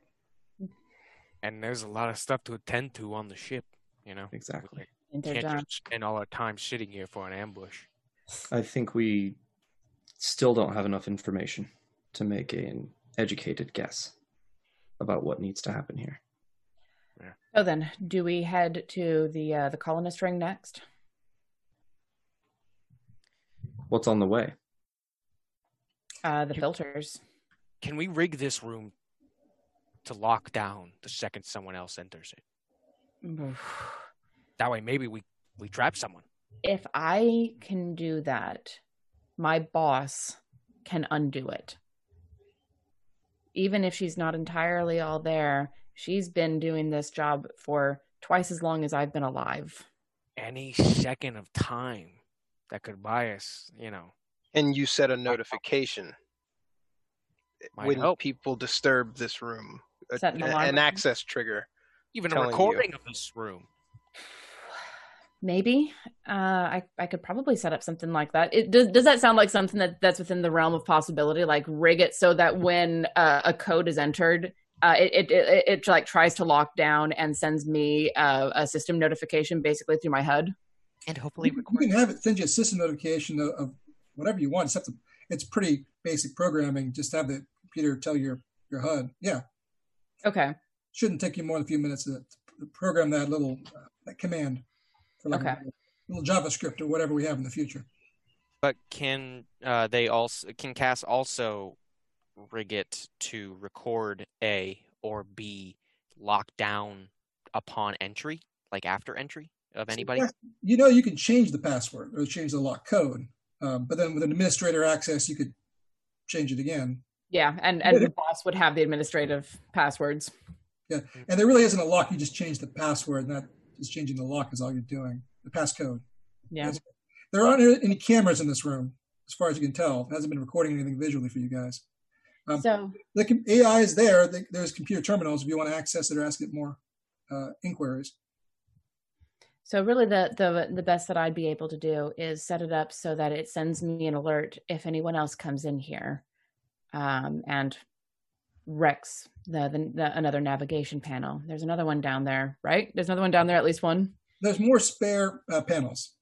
So if if it's, like a, it's almost like a computer screen, but it's a tablet screen. But yeah, just put another Yeah. one on there. It all works. if if uh, if another one gets destroyed, then I can replace it again, and at least then we'd know that we're not the only humans on this ship. What are the closest cameras to the exits? There aren't really ca- there aren't cameras. There was just- never a need for cameras.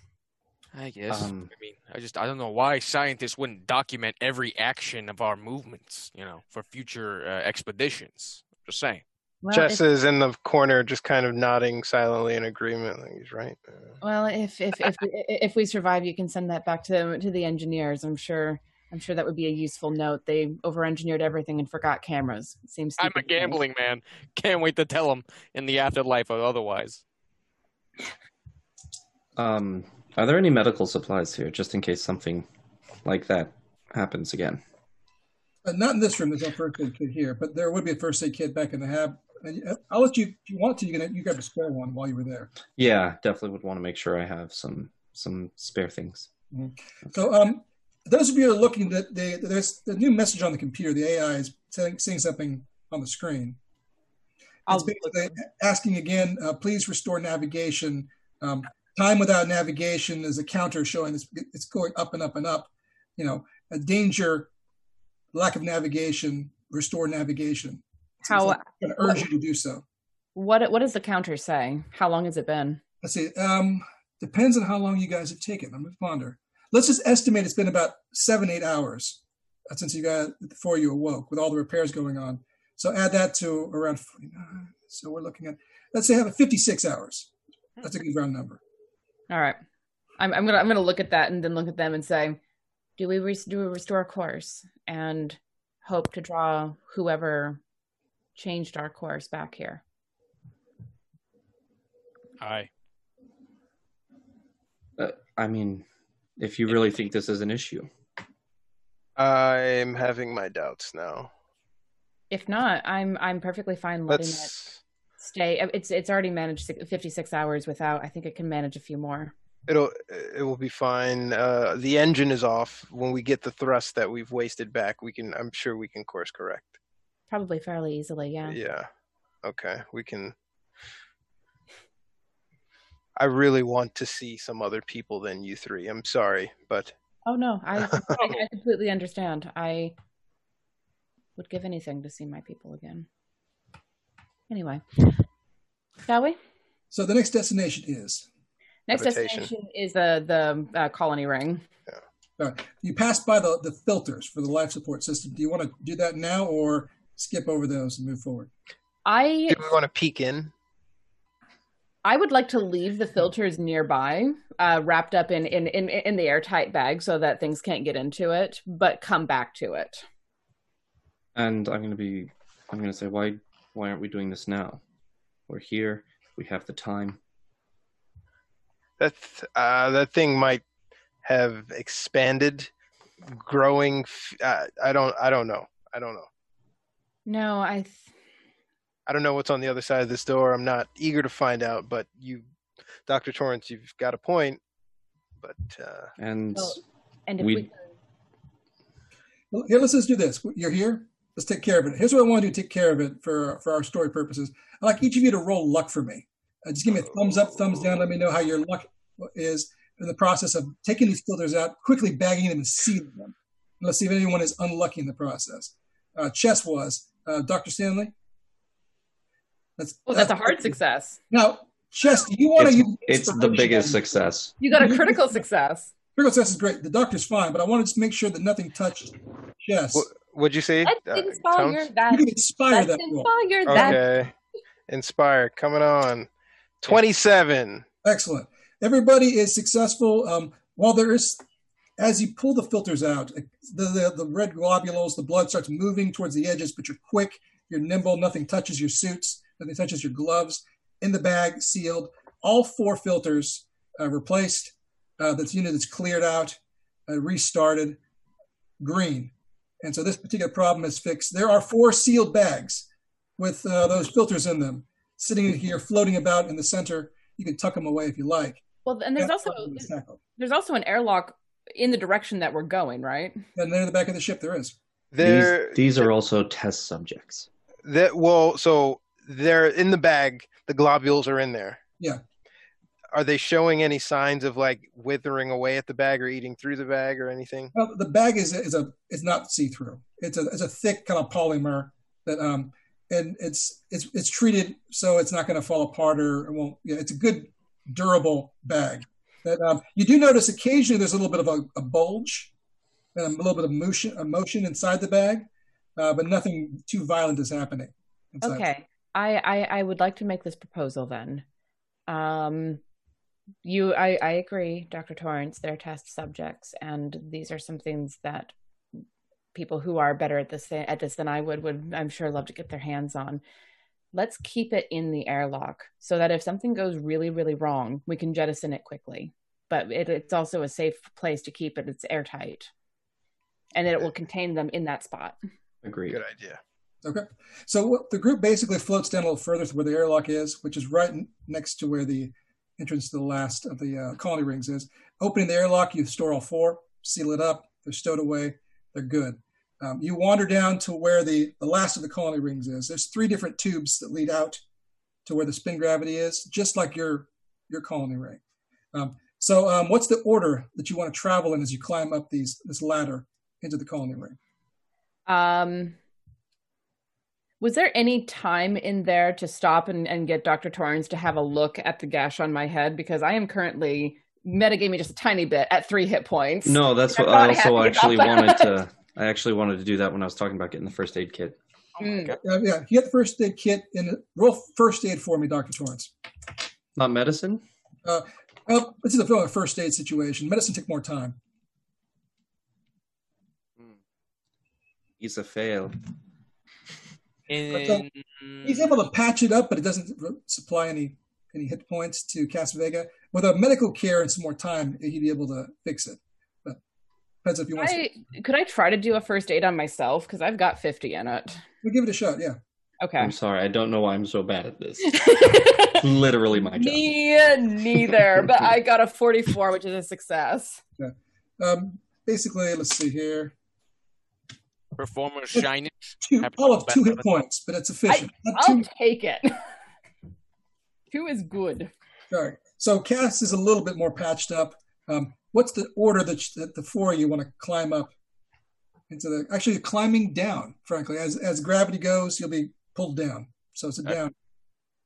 I feel pretty unscathed, everybody. Uh, I'm fine, but I'm not going first. I'll take up the rear. If uh, Cass, you want to take the lead, Take the lead. I know that. you I know know where we're going.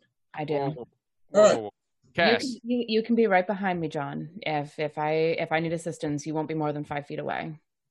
That's true, but I don't know. I feel like I'm looking a little more lively than you at this moment. I am hurting but functioning, and let's Right. just leave it at that.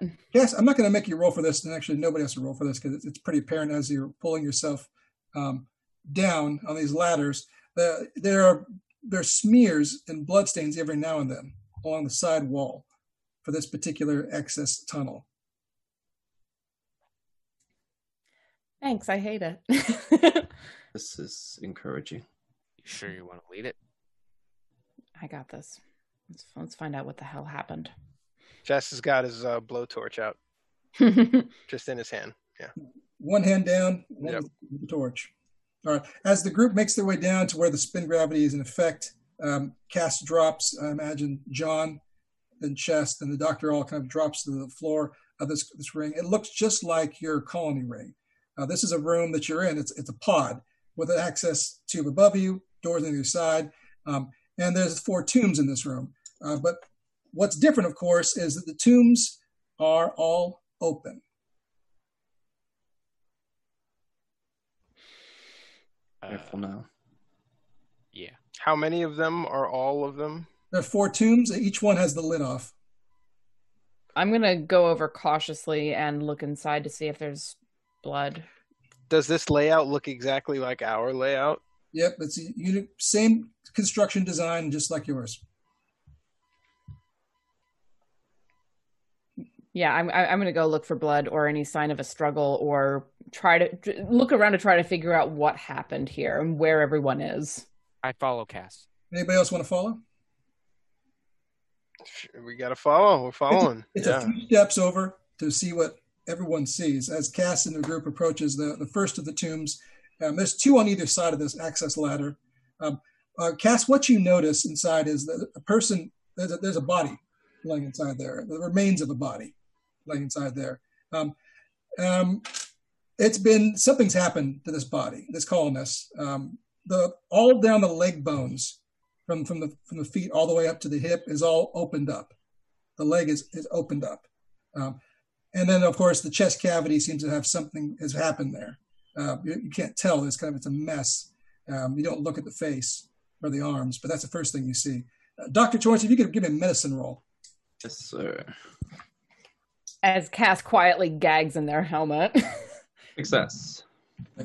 Doctor, the um, you what you're what you're looking at looks like cuts. Um, your guess is some kind of a, a knife or maybe a, a, a scissors, as opposed to something else. It looks like a tool. There's a tool marks um, around the leg. You also notice, doctor, that the bones of the leg of this colonist are missing. The leg bones are have been removed from this particular colonist. Um, the whole group of you see this, and there's also you, you can, if you want to examine the chest cavity, you can, but you'll have to roll sanity at this point. So give me Um, sanity. Sanity. I would say that like Chess is trying to make some correlation between the behavior of the glob and maybe like eating this thing, but this is looks like mechanical sever, right? That's that's what the doctor could tell you in a moment. What's what's your the rest of your sanity rolls? Oh, nice, Bo. Holy cow. Natural one. Oh, everybody's doing it? 34. Um, Success and John. Barely made it. 68 out of 70. Doctor's So in the his element. doctor the doctor has, um, has done surgery. He's got got a- he's seen corpses. This does not affect the doctor whatsoever. Cass, um, you will be losing. Um, two, Uh, two I don't know. I, I don't know if you heard me. I, I rolled a 96. Oh, uh, that's okay. You will be losing. Um, actually, this is six sanity. This is a six sanity moment for you. I, I apologize. It's a full D6 at this point. Um, so, Cass, I'll, I'll talk to you in a second about what will happen with a loss of six or more at one hit. Yeah. Um, so, Chess and um, John, you each lose two sanity, even though they are successful. What? All right. Oh, sanity. Mark That's insane. All right. What's up, Doc? Cass, you you are um, struck with an overwhelming um, longing for your, your crew. As a, the emotion you feel at this moment, you don't know what happened, but you sense in Cass uh, that that your crew. Where are they? Where are they? Where are they? You you miss your crew. You want to find them. Is it, it? It's the compulsion that begins to ebb inside Cass's mind because there's answers or there's safety or there's friendship or there's something with those individuals. Cass needs to know or needs to find them. That's the overwhelming compulsion that starts to ebb inside Cass, uh, their current sanity state. It looks to me like this was either an experiment or they needed to harvest these bones. Uh, what do I get from the chest cavity by looking at it? I won't make you roll for that. Um, there's a couple of organs that appear to be removed. Uh, it's a mess in there. Some of maybe the liver. Yeah, it's probably the liver that's missing. As you dig around a bit more, if you want to, you can find something else that might be misplaced. Okay, so I'm I'm looking around. Um,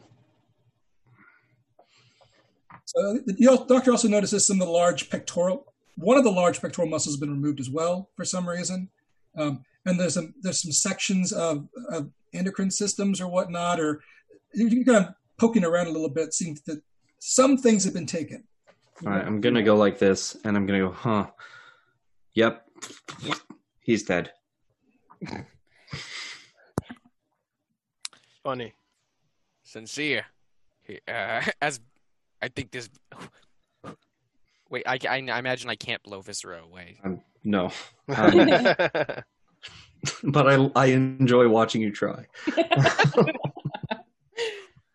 uh, and I say, uh, levity aside, something happened here. They took and removed uh, a pectoral muscle and uh, what seems to be a his liver.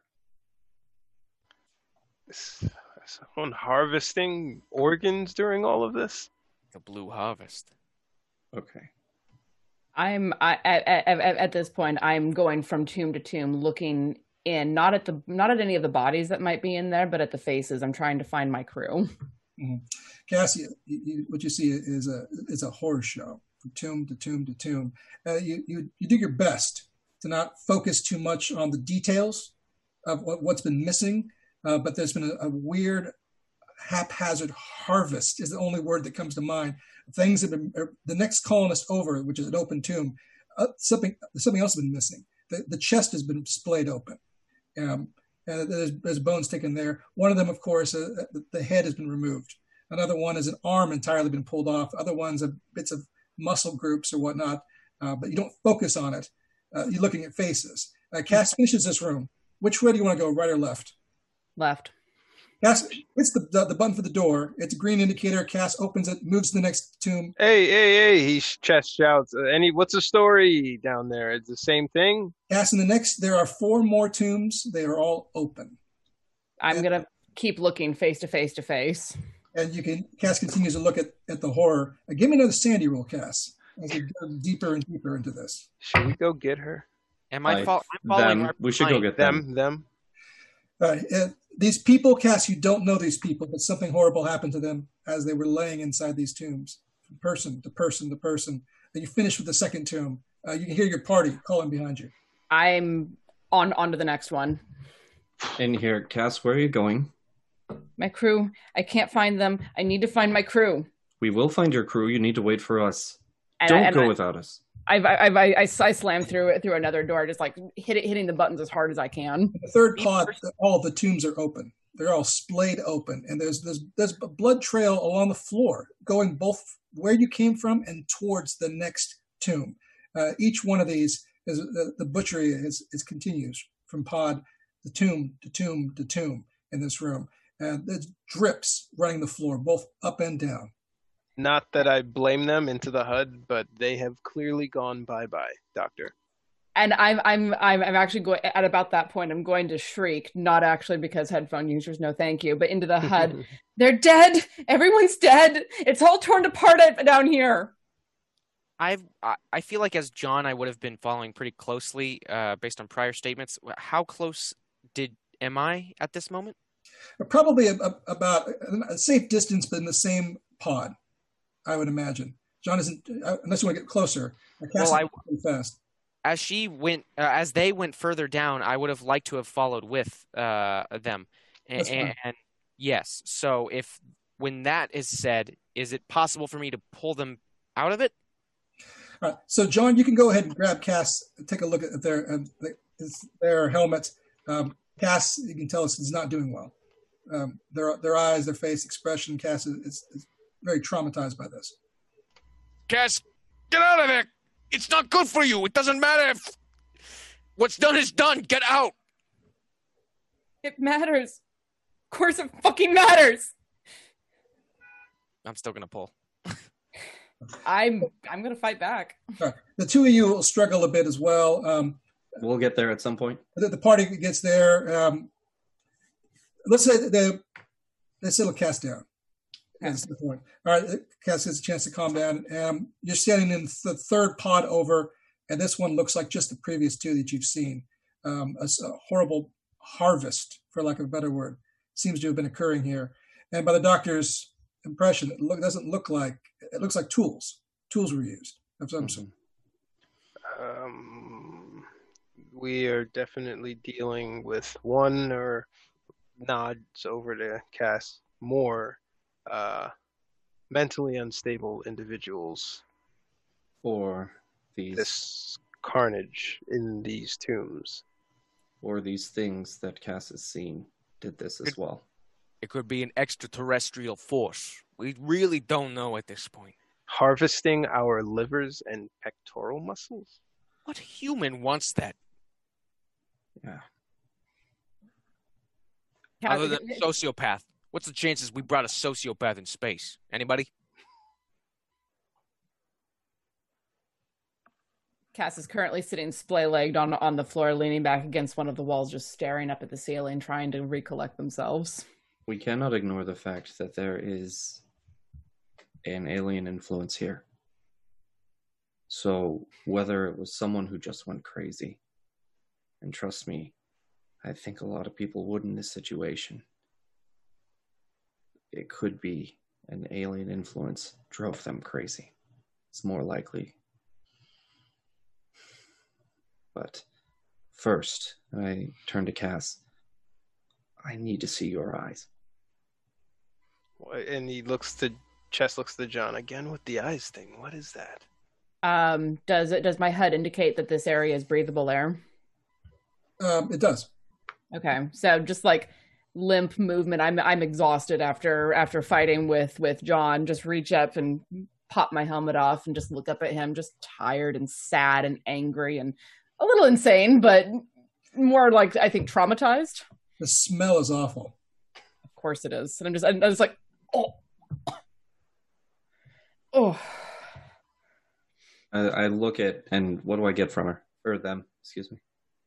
Um, of course, Ca- as Cass described, um, there they look they look worn out, um, scared. P- Pupils are somewhat dilated from stress and, and, and fear and whatnot. Um, you can tell it's, it's affecting them. But it, but but I would imagine, and correct me if I'm wrong, keeper. It's more trauma than insanity. Yeah, it, it's more like the the stress and um, it's more like much more stress than anything else. It's not like a crazy look. Gonna be okay. All right, we are gonna get through this. We're gonna do it together. We're not gonna let anything come between us, yes? We got this far. The skin of our teeth. John's gonna put a hand. Uh, is I don't want to interrupt. Did I? No. John puts a hand on the doc's, uh, Doctor Torrance's shoulder. Not even secrets are gonna keep us from seeing this to the end, Doc. What are you talking about? John. He's gonna take his hand off. What are you looking for when you ask her to see, uh, ask them to see their eyes? I don't know. I feel like at any point, any missing information could be crucial to the group, surviving group. Just silently writing in the background, waiting for the answer. have you ever looked into the eyes of someone that is truly insane? John. I've seen some crazy clients. I come back from war. I live my life peacefully when I finally got the chance. Yeah, I've seen that look a couple times. I've also seen the look of a man who hides his secrets. And for some for some reason, I'm sorry. I still keep getting that vibe from you. I'm not trying. You don't know what you're talking about, John. I. I respect your experience. I do.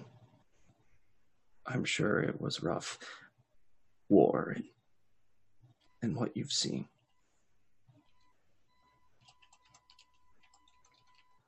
I was good, you know, uh, a good surgeon. I I worked a lot as a result.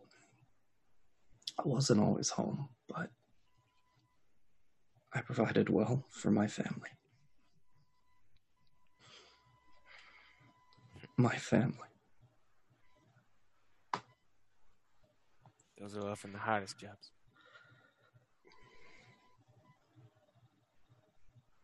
Mm.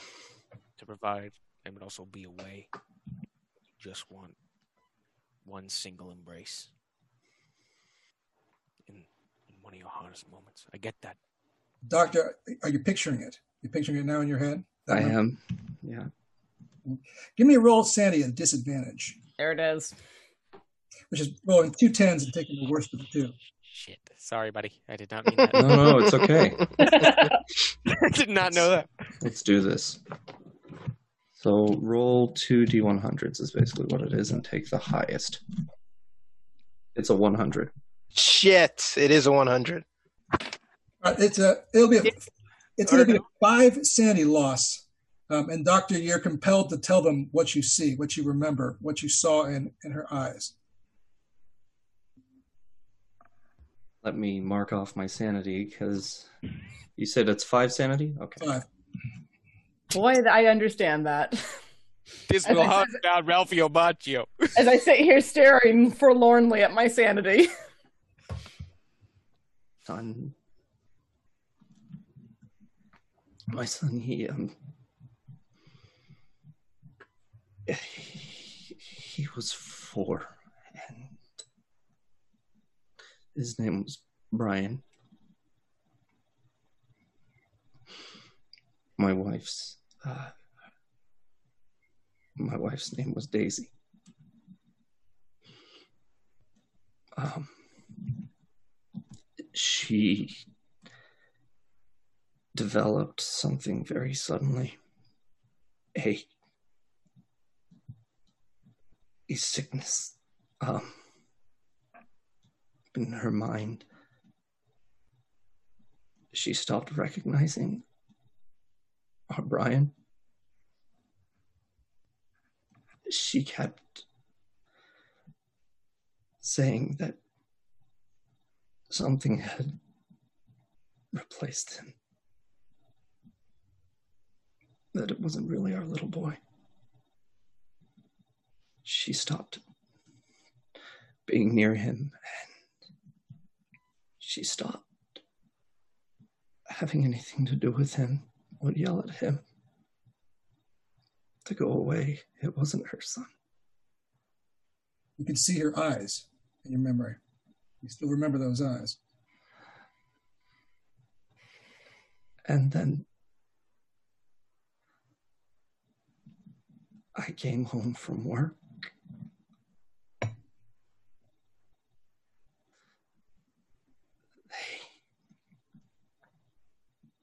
I could hear the bathwater running upstairs.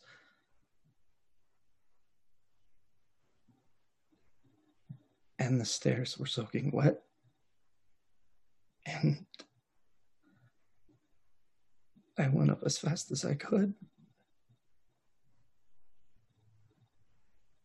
And I opened the door to the bathroom. And there he was. In the tub. all blue. I came in and I grabbed my baby boy's body.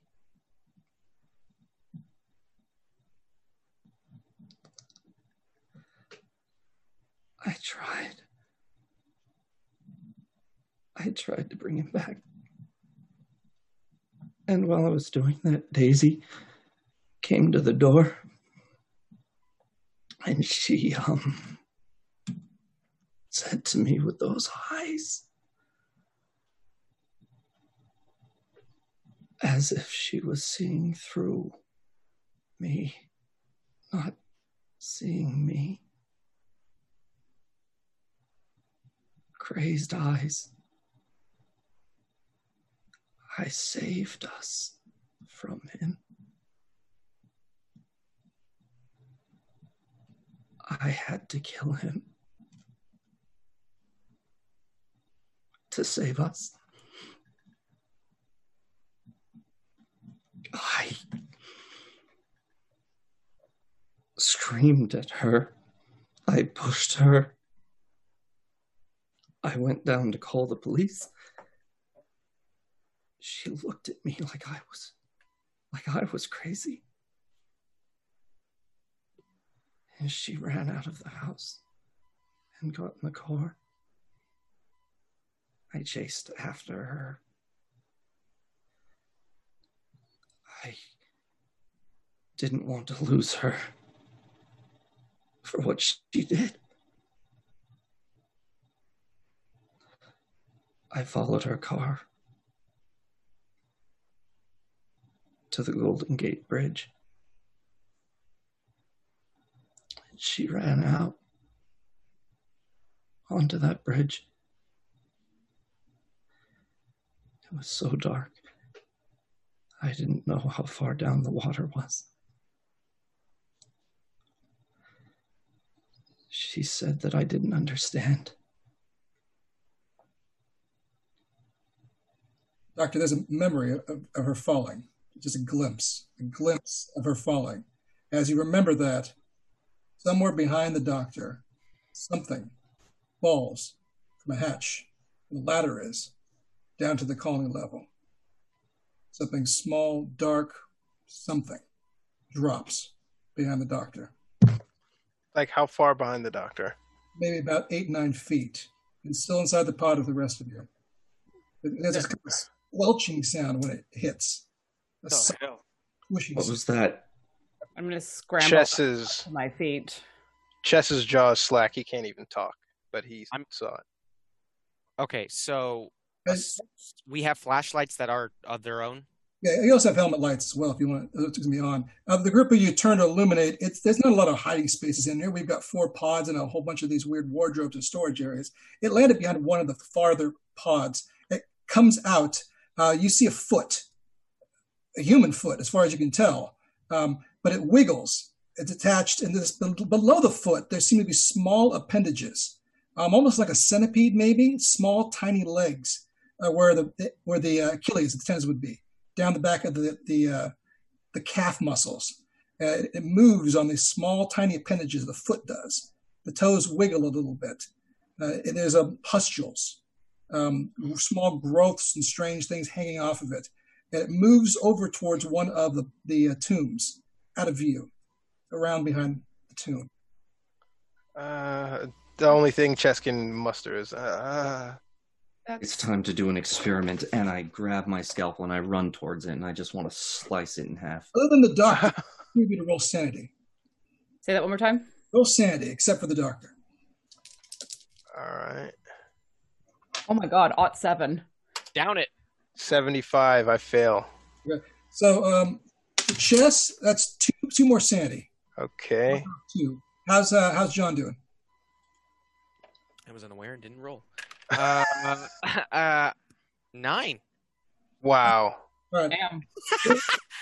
Who knows what it was? John, um, Cass is of course too distracted, and the doctor is too distracted to even really, you know, formulate it. But but but Chess saw it. Chess saw it in great detail. Uh, it's, it's it's not right.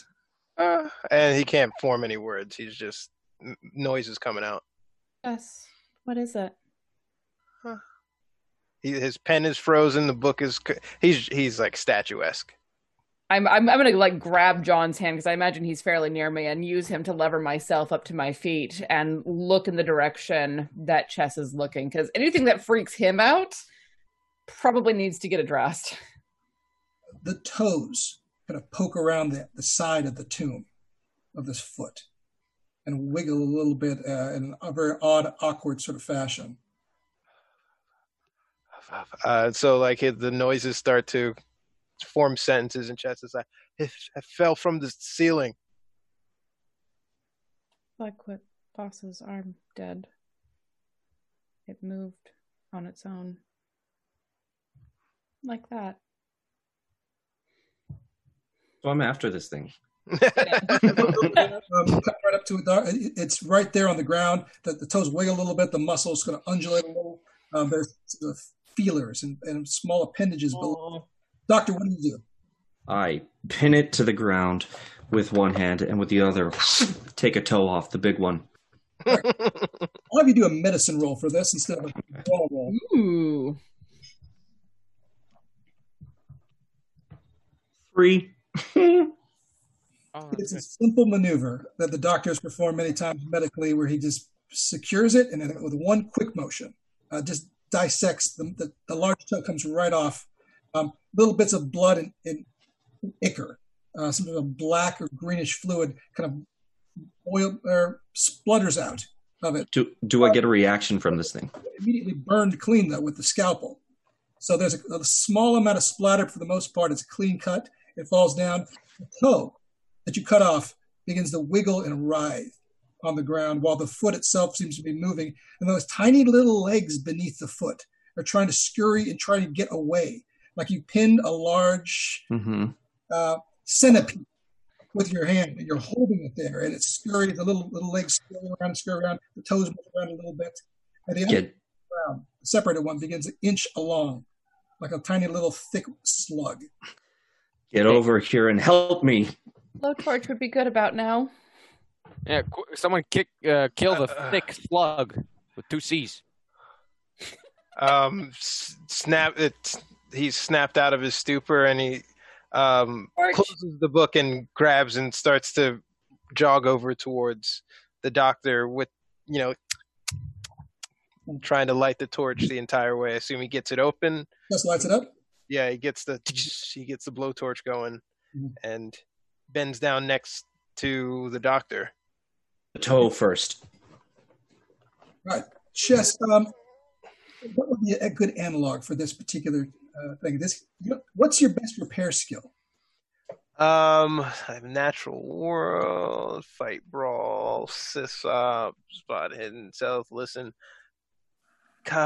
archaeology, but not that's no, that's not biology. I have biology. Uh, biology, biologically, you've probably done some experiments like this in the laboratory where you've, uh, you've used Bunsen burners or other tools in the lab. So I'll let you use biology for this. Yeah. No, let's see what you got. All right. It's pretty good. 19. 19. So, oh, that's not a critical success, but it's damn close. It's a it's a quick maneuver. You light this thing on fire. It, it responds like you would expect uh, something that made of organic tissue uh, under intense heat. It burns and broils and, and cooks in a matter of seconds. Uh, it wiggles and wiggles and wiggles until it, it becomes cinders and ember and carbon as you burn it Creme brulee it. on the bottom. Stops moving after you burned it up. I, uh, he looks at Dr. Torrance. I consider that success. I'd agree. Now, how do we do this one? Still wiggling, doctor. It's still trying to get away from you. Oh, no. Is it? Yeah. Wait, I did a different one than he was holding. Yeah, Good. Okay. Um, and so he goes over to the one the doctor's on and tries it on that one. I try and give him room by like grabbing the leg part of the foot and just holding it down by that, or however much of an ankle they have. All right, doctor, give me a strength roll. I'm going to have it try to oppose you, but it's uh, unfortunately it doesn't have a very high strength. But maybe Oh. maybe my GM inspiration will help me if I don't get. Well, So- I want to inspire him. I'm going to spend though? GM inspiration to try to get a better roll than what I just Okay. got. And One of your two? is an 04. Oh my Shit. god! Which oh, this thing's strength is, a, is a, technically about a 45. It's not that strong. Doctor, what's your strength? My my strength is fifty, and I I rolled a what seventy? Where is it? Well, 79. yeah, I will. I would second that. wiggles and wiggles and wiggles as Yeah. the flame comes up. and then it gets out of the doctor's grasp and begins to scurry on these tiny little centipede legs towards the darkness of a corner. I want to say that I try to jump onto it, like using the blowtorch end as like a spike on it to impale it. I want to try seeing it get away. Let's see. We should have you roll for that. Like, give me a. This is, this is more of a brawl or a melee roll. What's the best you got? Um, I have climb, I've got brawl, and then yeah, I've got brawl. Give me brawl. So it's the number in my skills plus the percentage, or is it just the numbers in there? I want to get this right. Did you If you- spend points on it? In character gen- What's up? Character generation, did you spend points on your brawl or just Yes, I spent points on my brawl, but it also had a percentage next to it. add those together? Aha, fuck yeah, okay. All right, so succeeds. Um, it's uh critical success at 22, but I got a 32. Uh, a critical success is a nine. I got a 32. Gotcha. Uh, as it escapes, I'll have you do basically, you, you burn part of it. You notice you, you catch part of the back of it on fire. It singes it as it scurries over to uh, behind one of the uh, the tombs. You can see it kind of poking out there. Not a lot of hiding spaces in this room. Um, John, you're close to it. What do you want to do? Uh, I would like to also, if I see chests going in for the uh, blowtorch kill, I would also like to replicate that. Right, John, um, what's a good skill? You you've worked a lot of torches in your time, so I'll let you do some engineering for this role to, to burn this thing. Uh, 12 All right, not the out of 70. Uh, it basically, as Chess it escapes from the doctor and Chess burns it, it goes right to where John is, and he just bends over and, and cooks the thing at, at close range with a, with a, with a scalding hot plasma of the, the welding torch. It lights it on fire. It, it, it basically reacts as you would expect of a, a creature uh, that's made out of, you know, looks like a, some kind of living creature, writhing and, and, and moving and, and twisting and curling up as it burns until it becomes cinder and little bits of, of flesh and burn and carbon and whatnot and it falls to the ground as a mess it doesn't stops moving Well, at least now we know. All right. And it burns like the rest of us. That one does. Apparently, everything has a flashpoint. If it bleeds, say it with me now. We can kill it. It can die. Watching old movies, eh? Predator. Really old movies. I wish this was a predator. At least it didn't have tentacles in the film. Um, Yeah, this is more like John Carpenter's The Thing if I had to gauge it. Anybody? All right, forget it. Uh, this is a mess, is what this is. I'm glad we could burn it at the very least. We need to check the rest of the tombs. It brought. Oh, sorry, go on. See if anyone's alive. Cass. Um, listen roll, if you would. Listen. Okay. Uh, 38, yes. Okay. I, I was going to check that if you failed. So, Cass, you're the first that hears it. Um, th- that's a sound of um, whenever a boot's on a ladder, there's that sound, that distinctive sound that you Mhm. Recognize. Um, this thing came from one of the access panels that leads up to the main, and you hear that sound again from above. Guys, I think we're about to have company.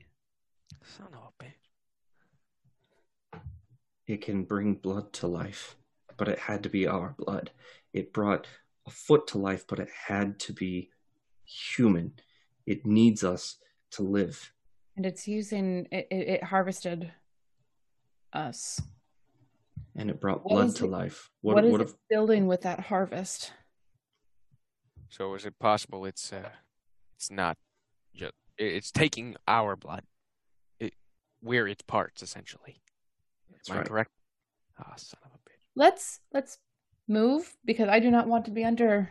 Yeah, you hear the sound again. The rest of you hear that ladder sound again, um, but it's it's retreating as opposed to ascending. You hear it fading a little bit above you. do you think that foot fell off of somebody? I don't know.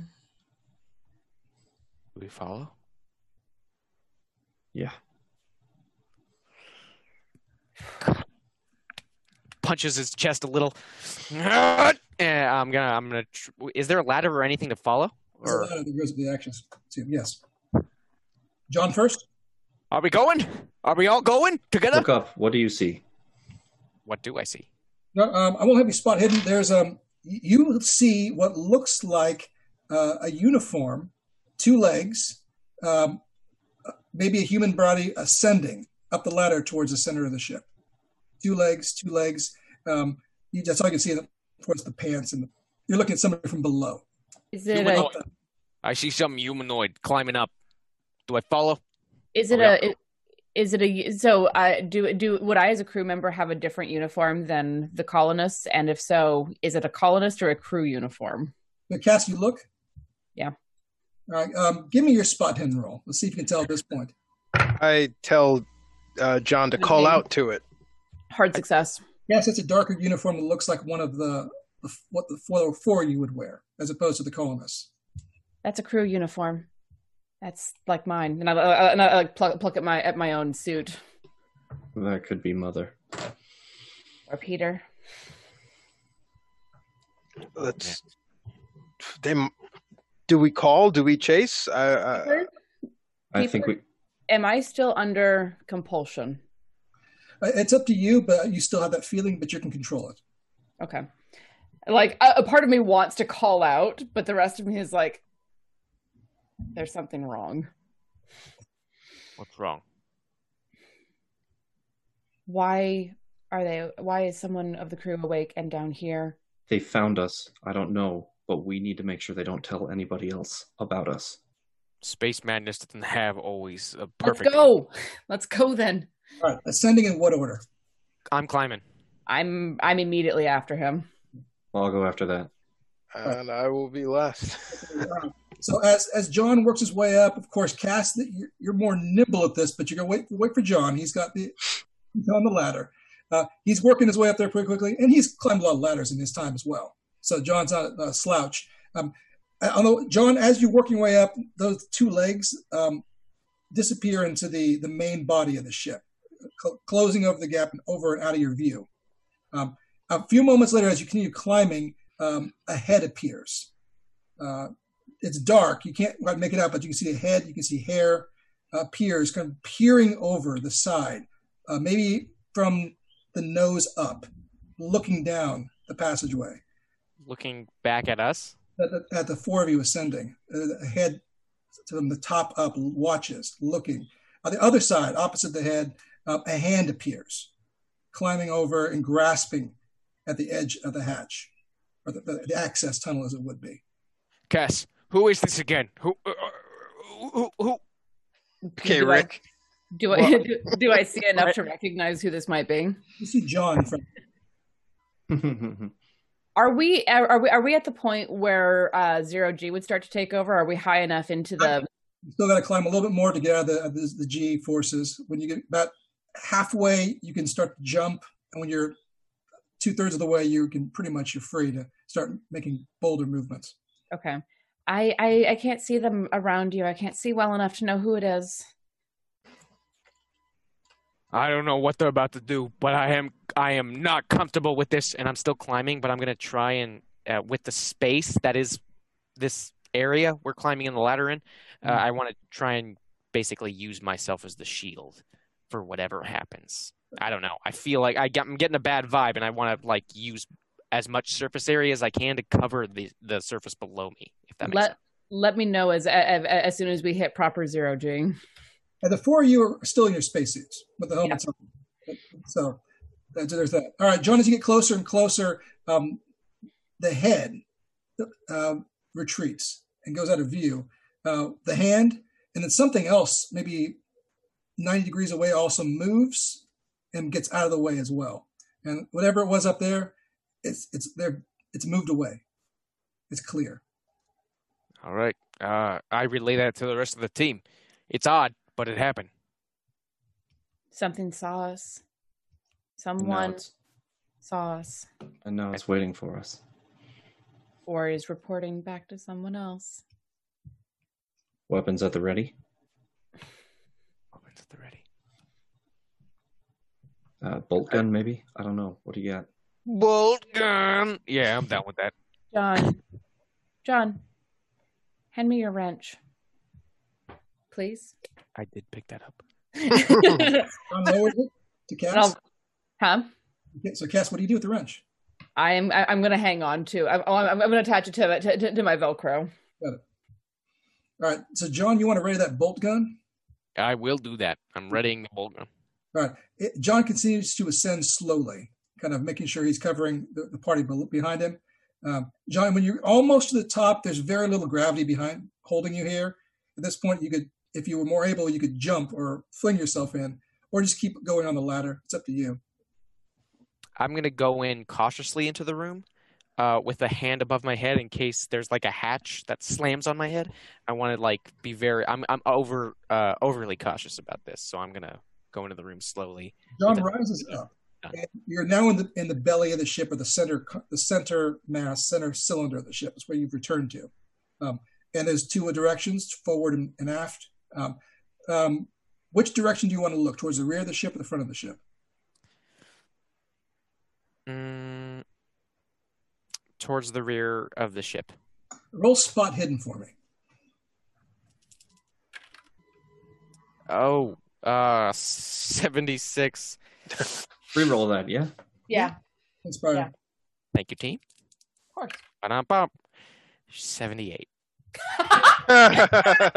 Amy, you pulled an Amy. It's all. It's, there's nothing up there anymore. It's whatever it was is gone. You're fine. What about luck? Can you spend that at all? Looks safe. What's, It took what's a the- lot of luck. What would your spot hidden be? What's the, what's the number? My spot hidden is uh, base forty five. Oh, That'd be like 30 some odd luck. It's a bad idea. That's a lot of luck. Um, Cass uh, comes up behind, and the rest of the group follows up pretty closely. Um, there's nothing around you at this point.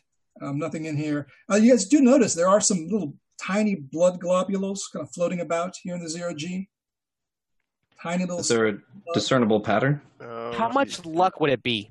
This kind of they kind of mimic a fine mist, or yeah, no, no discernible pattern that you notice. Little tiny drop. How much luck would it be to spend in order to, to see something? Over 30. Like 30, yeah. Yeah, it's probably bad. But I What are we saving it for, right? kinda. for, for not failing luck rolls to find things when we need them. I'm But o- it- on I- board if you want to use it.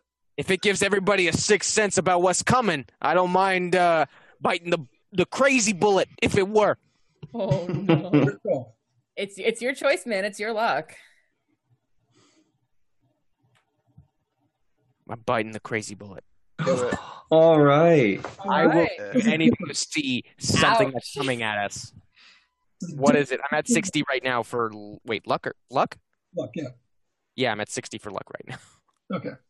So it was the difference between your spot hidden, which was I think a 35, 45. 45, and what your roll was a 68, right? 78, Yeah. 78. So the difference between those two numbers is um, 33. Someone else. 33 luck. 33 luck. So you are down to 27. Go for it. Okay. You only luck once. 27. God damn. 27 luck I'm at. So John doesn't see anything when he, but when he glances back. They're just for some reason a, reflection, a spark, a something catches John's eye, and he just happens to turn his head at the right time. It's a glint uh, of like um, a, a little light reflecting off an eyeball, and you see that a face, a, a head, up hidden, tucked away in these pipes that run the length and breadth of the center of this ship. On all sides, there's these pipes and conduits. There's a head eyeballs. Uh, there's there's a, a blink one of the eyeballs. I relay that to the rest of the team. Guys. I see some eyes in the darkness.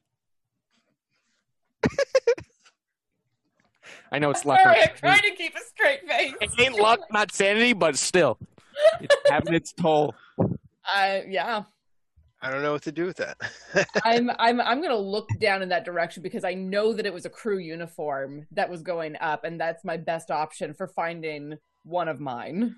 You want a spot hidden, looking towards the rear of the ship. Yeah, Go for it. John, be ready with that gun. funny, hard success. Okay, good. Um, Practice. roll your sanity for me.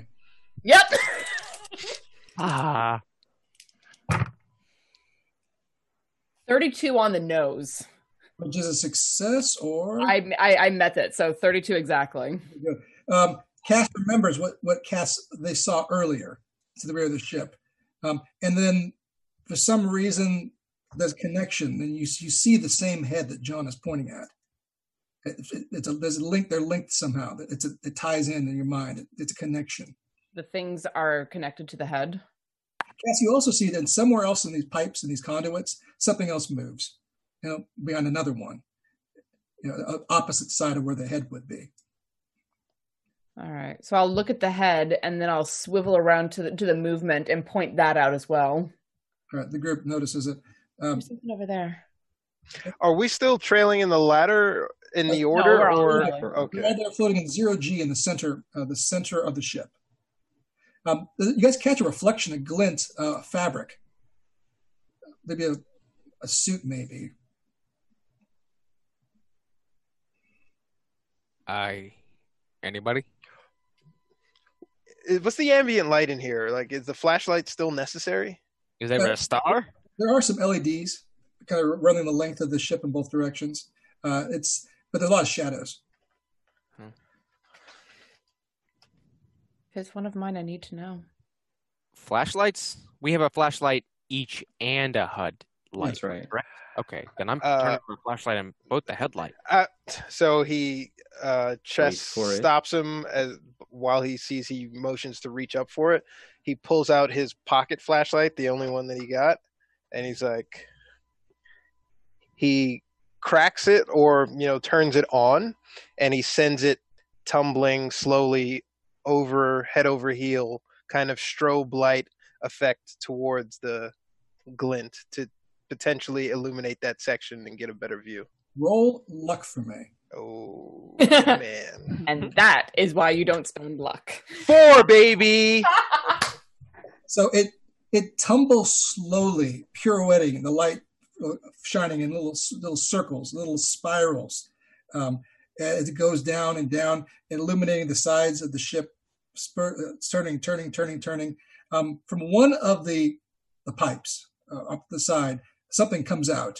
Um, a hand attached to an arm, attached to an elbow, attached to the the upper arm, where there's some tendrils behind it, which reaches out, floating through the air, grabs the flashlight, and then it sort of turns it in its fist as it floats across the other side of, of the uh, passageway, landing amongst the pipes once again. Yeah. Uh, keep your lights off. Uh, Fair enough. Did we just see that? Some Uh, yeah, I mean, he was asking the rest of the team. It's like I that happened, right? Let's I think all- I saw that. roll sanity once more for fun. Just for fun. This isn't a fun exercise for me.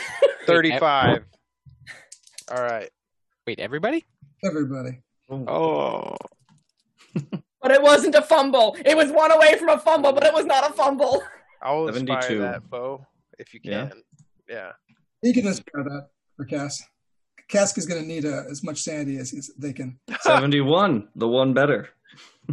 Still fail. 66 out of 68. All right, Doctor, you'll lose just two sanity for witnessing this. Cassie, how'd you do? Uh, do I get a reroll? Yeah. Oh, thank you. I, di- I didn't hear that.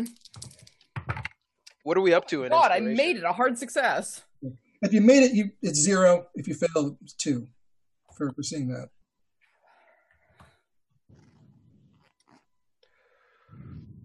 Um, maybe we try and lure it out with a light. I don't know. Um, So What- that's your answer, John. It's for some reason it's stitching parts together.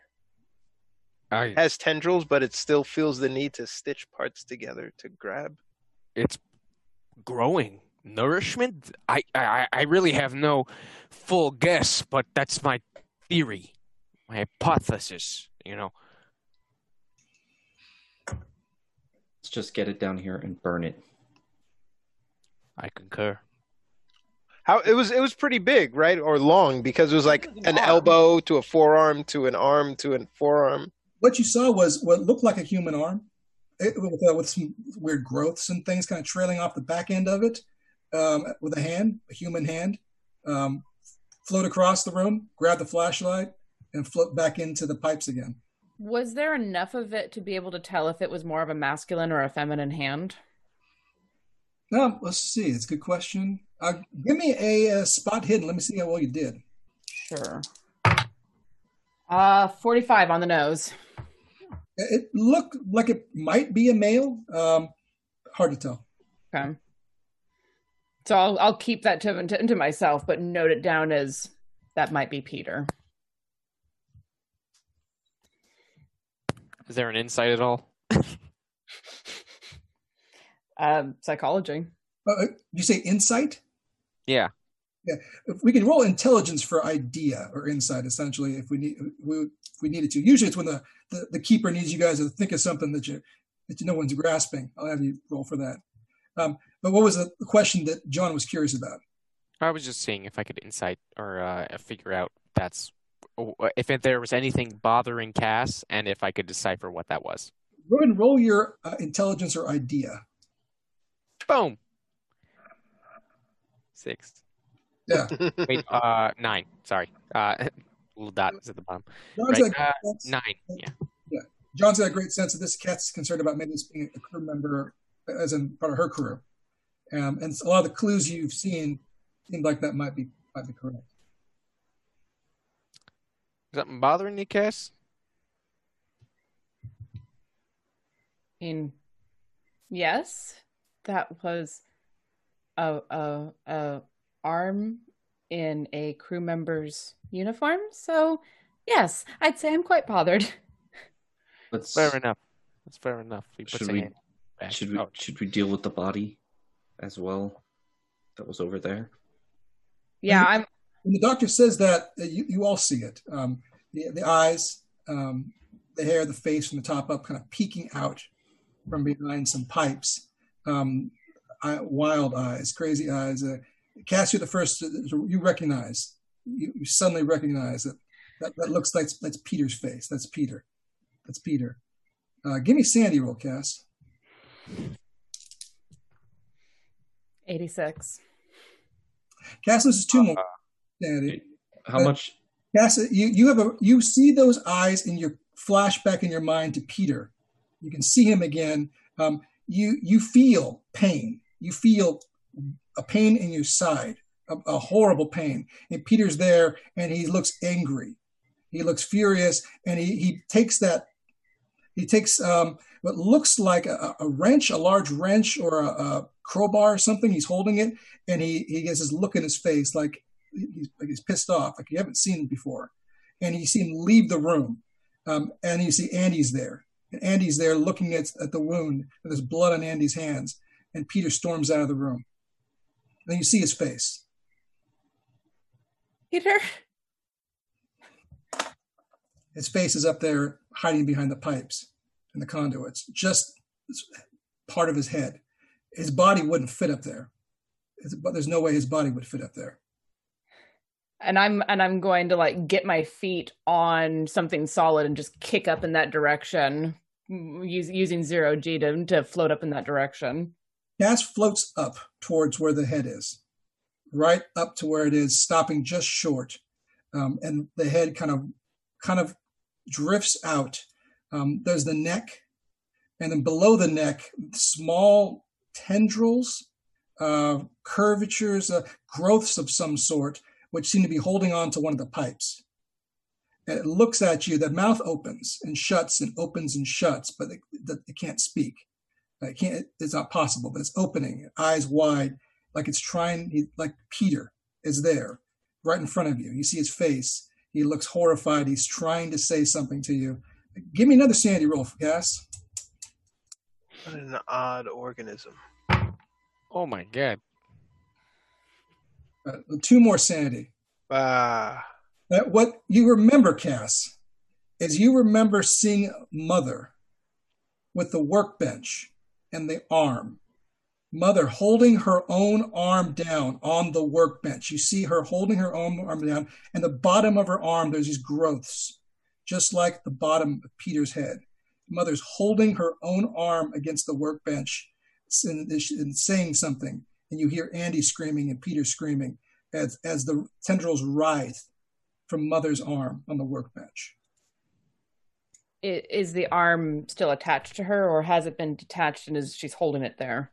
Holding her arm just like the doctor had pinned that foot to the floor, holding it there, her own arm. Can I make out anything that they're screaming? There's just screaming, no, stop, no, what do you do? There's a panic, a terror, is what you remember, the feelings, the fear. Uh, Mother has something in her hand. Mother's holding pruning shears in her other hand as she holds it down, pruning shears. And you're screaming for her to stop. That's what you remember.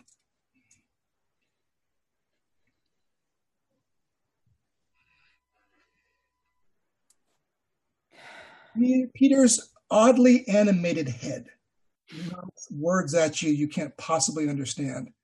And his eyes have a dead expression, though. There's no, there's nothing there. Um, and the head bobs over towards you like it's searching for something and moves back behind the pipes again slowly unless you want to stop it.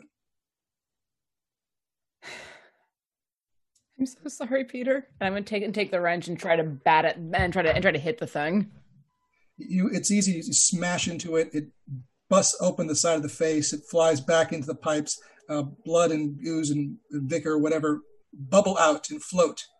Um, little droplets in every direction in the zero G. The head smashes and tumbles and tumbles around and tumbles around. Uh, one of the tendrils grabs something and it holds it there. And it stays there, halfway smashed in, hanging and floating against one of the pipes, against the wall of this. Little bits of ichor and blood and ooze floating about. A few drops land on your, your visor and on your outfit and on your clothes and on your glove. Uh, Peter's one of Peter's eyes, there's one left, looks at you, sort of a, a dead expression. I'm gonna take another swing. Just like howling in pain and rage and grief as I try to destroy this thing that did, that once was my friend's, my brother's head. The rest of you notice um, Cass wail and mercilessly smash into the remains of this, this head and bash it into a, a messy pulp against the side of the ship. Now, from the other side, behind Cass, as she beats on it, uh, one of the arms comes out and starts floating towards Cass's back. Um, I uh, Chess sees that and just, I guess, springs into action. Just uh, non-characteristic. Look out! Um, with the blowtorch, kind of uh, at the fired up and at the ready to hit this thing. Uh, give, give me a dex roll. We'll make it simple. All right, all right, all right. Nine. Nice. Damn. He, he, seizes it his, with one hand, grabs the arm, the fingers grasping, grasping it with the other hand, puts the torch to it, and it and burns it in a, in a hot plasma fire that quickly incinerates it and burns it. And, and just holds it until it's, it's too hot to hold, releasing the flaming remains of the arm as it drifts and drifts and drifts and burns uh, towards the rear of the ship. Um, because it's, there's other motion around you. A, a, a strange foot begins to float and move with small little growths beneath it, like centipede legs, and some other large sack like uh, piece of, of cloth covered in a, a uniform. Do I get the sense that like we're surrounded? They're moving around in the pipes around you. Uh, can I low torch a central point that will fire through all the pipes? Yeah, so well, how about to make it simple? There, um, John grabs one and burns one, and it, it, moves around a bit as it catches fire. Um, another one begins to scurry a little bit along the pipes. Uh, the doctor or Chess can put lights it on fire as well. Um, it doesn't take too long for you guys to find these different little pieces that are hiding about, pieces of, a, of one person's body. Uh, the chest, the legs, the arms, and the head uh, of a former crew member. Um, and each one of them is disposed of, burned, or smashed into bits uh, until there's no more motion. We can't do that to everything that's been taken down there. We need a better solution than this. Right Fine. now, this is all we got. I'm listening to better solutions, though. Anybody? Look over at Cass. How how are you doing, Cass? You there? Uh, Cass is probably about 20 feet above the rest of them, if, as they would think of gravity, and just sort of hanging there, breathing hard, holding onto the wrench with both hands. And you can hear them breathing in, in the in the uh, comms, but not responding. And finally, after a second, they're like, "I'm here."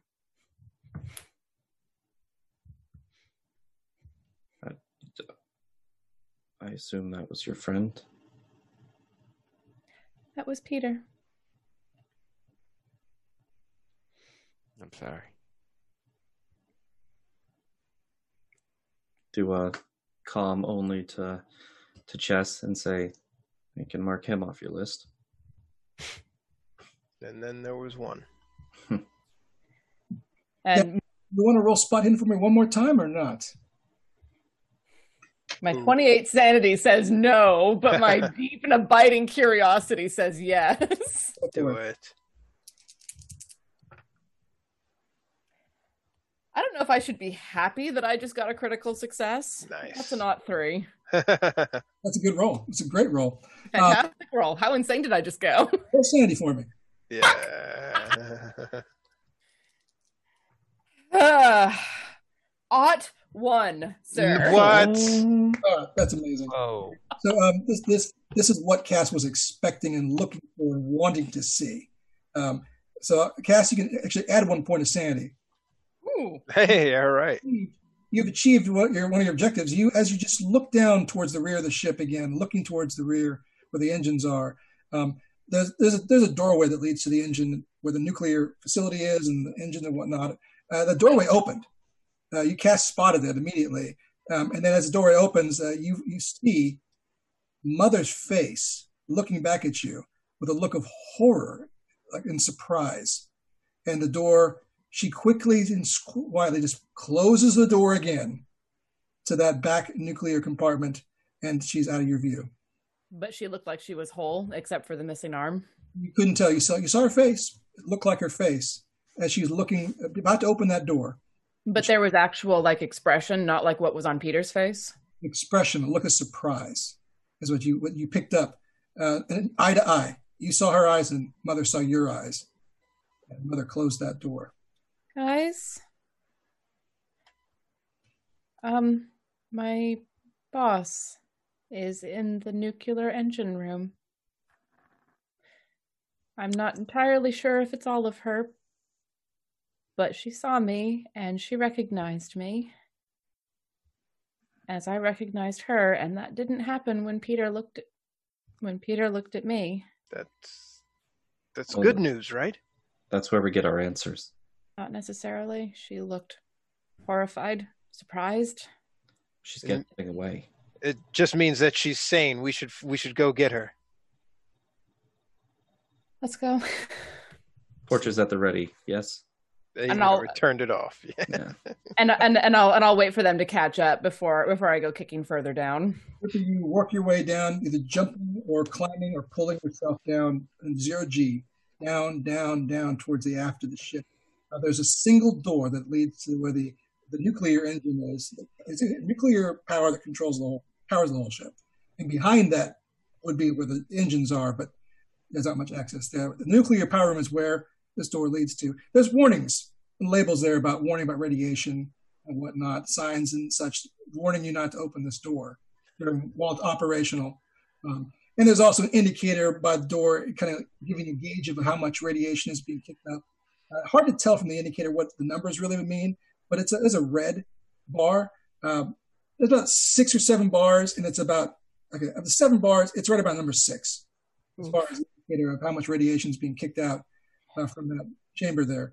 Um, of course, the doctor knows and others know is you know, a certain amount of radiation won't kill you. It might give you cancer. Prolonged exposure is a bad thing. You might die. These suits? No. And these suits, um, these suits are actually, you would know, are designed to handle the space radiation to a certain degree, as much as it can protect you from, with a, a, a thin layer of, of, of lead and other composite materials. So any kind of spacewalk for a couple hours should keep you relatively safe from, from you know solar radiation and whatnot. I'm Correct me ask- if I'm wrong, but space gamma radiation is more intense than Chernobyl-esque fallout if you're exposed to it. I mean, this is this is more intense and more. This is more concentrated. I think more into like one small space than the radiation of space. Okay. That's a sentence. It depends on exposure levels and how what, what the situation is. It's it's kind of complicated. Ask, can you can we shut that engine off? I mean, we're already not going where we want to go. The whole ship is powered by nuclear power. Can I stop the nuclear fusion? You Is can it? stop it, but you need to restart it at some point. But but I could shut the engine off. There's a there's a way to disengage uh, the nuclear engine and, and later restart it safely with batteries and whatnot. Um, um, it's not your specialty that was Mother's specialty, if you recall. She was the one that had the all the engines and the nuclear power. this was this was her thing. Should have been paying attention. I did pay attention. um yeah, I can I can shut the engine off. But if she's in there and she's sane and she's done this on purpose, this is her specialty. Life support systems are mine.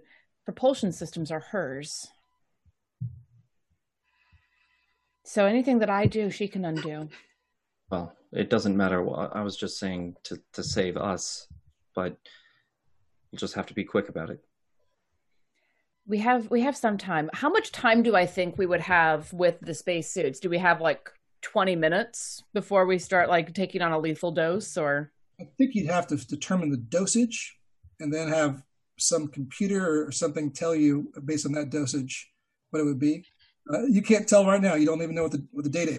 I pick up my tricorder. You've been playing so much Star Trek. yeah, I have. Um Question. and, and look at them huh? Anything you can do, they can do, correct? better. Well, can we figure out something you can't do? So much so that they can't do it either. With the ship systems maybe not. She's You- been she's you- been, she she has been doing this kind of work since twice twice she she has been doing this for longer than I've been alive twice over. Did she walk in there without shielding? You didn't see any helmet when you saw her I saw I saw her head. She didn't have a helmet on. Oh, There is- jeez. No such thing as a perfect system. There has to be a weakness to them. I'm saying. Do we go in or not? I think we. Yes. So be it. It has to happen. And I'll and I'll start typing in the code. He checks the valves on his suit. It's not valid. The code is not valid. Doesn't work. Won't open. Okay. Swear at it in like three separate languages. Let me let me try here. All right. And How many I'm languages do you know? Sorry. I don't know other languages, but I know a lot of swear words in other languages. So Chess is now full kind of like done and he he's starting to motion towards the blowtorch and the Hold on. the, the padding that she the punch hmm. pad. Hold on. Hold on. I know electronics. Help me help me get the panel off. Maybe I can wire it to, to force it to open without the access code. She changed the code on me. All right. Hot wiring. I It's like it. Good process to pop that panel. You've done it before. Um, what's your electronics repair? My electronics repair is 60. Oh, good. Go for it. And that is a 44. A quick change of wires, changing the power circuits, it, it pops right open. And you lose two sanity. Probably. Everything I fucking do in this fucking game makes me lose fucking sanity. um, what you've got in this room, um, it- in the center of this room, is basically where the there's a shielded power array and some panels and whatnot, pipes and other things around the sides and other, gadgets and whatnot. But that's not what draws your attention. That's not the first thing you guys see. And in the space in this room, um, there's something floating in the midst of this room, right right next to the reactor. It's a combo, a, a conglomeration, a uh, assortment of tissue and bone and mass, some hair, and items in a, a, a body shape with limbs, six limbs, kind of, uh, kind of um, arcing up around it like it's in a fetal position, kind of curled up in a ball. Six limbs, and then the back, maybe two more legs. Eight total limbs, a weird shape and form. The entire mass of this is maybe about um, 12 feet in length, but it's kind of curled up and floating in the zero G of this room, in the midst of the room. It's a you see bones exposed, you see nerve tissue, hair, uh, muscles of hanging on bone as it sits there floating in the midst of the room. The room itself, um, blood and viscous and small bits of material is just floating haphazardly about in zero G, uh, just floating and littering the air, uh, the surroundings, and stick the walls. And all sides are covered in splatter and splotches of, of unused material. Um, mother nearby, this creation, uh, that she has made, um, holding in her hand a pair of pruning shears, bloody pruning shears. Uh, mother floats, and you see, turning to look at you, releases the pruning shears from her one good arm. The other is missing. Um, mother does not appear to be in uh, burned or whatnot, but who knows with radiation damage. Uh, but she is wearing the crew crew outfit, no helmet, no spacesuit, no nothing, with blood stains all over, all over the outfit, uh, the chest, the one good arm, the legs, uh, the face has splotches on it. Uh, mother's hair, short, kind of graying hair, is, kind of floats about about her head, almost like Medusa's snakes floating in, in, in the zero G as she looks at the four of you, strangely, strangely curious who you are, but she knows Cass. And she has a worried expression on her face, holding her one good hand up. She's released the pruning shears, her one hand up in a, in a stop motion, like stop, and looks at the four of you. Uh, behind her, whatever this thing is, moves a little, um, shakes and vibrates. The legs quiver slightly. Uh, the head, maybe there's eyes, you can't see where they are. Um, it shifts slightly. Um, mother has the hand up, stop, stop. Um, the mother tries to speak and she, she looks over at the four of you and she kind of motions back towards it and she says, uh, it, knows. It, it knows what is there. It, it was there. Uh, we're all in danger. It can help us. It, it will stop us. Uh, I just need a little more time. I, I, I just need a few more pieces. It, it's almost complete. I, I, can't you see? Just look at it. Let me finish, please. Please, I'll show you. It will show you. It, it will show us all. Please, just let me finish. I'm I'm looking at her eyes. What what do I see? Does she look insane? Give me a um, give a psychology. Good thing I put points into that. I'd say you're about done, old girl. Uh, 33, Nice. and my psychology is base, so whatever that is. I think you said psychology, right? Huh? Psychology. That's psychology, I think. Didn't you or not? I thought you put points in psychology. Mm-mm. Oh, that's right. You said it wasn't really his thing. Okay. Yeah. Um, you don't know exactly, but there's a familiar look in her eyes that you remember from another from from Daisy. That you've seen that look before. She's not right. No, she's, She's not. not right. Clearly. Please, please let me stop. I mean, don't stop. Please let me finish. Please let me. Please let me finish. It's almost complete. It's almost done. What other components do you need, uh, old girl? Uh, she points uh, with her one good arm, which will be her her right arm.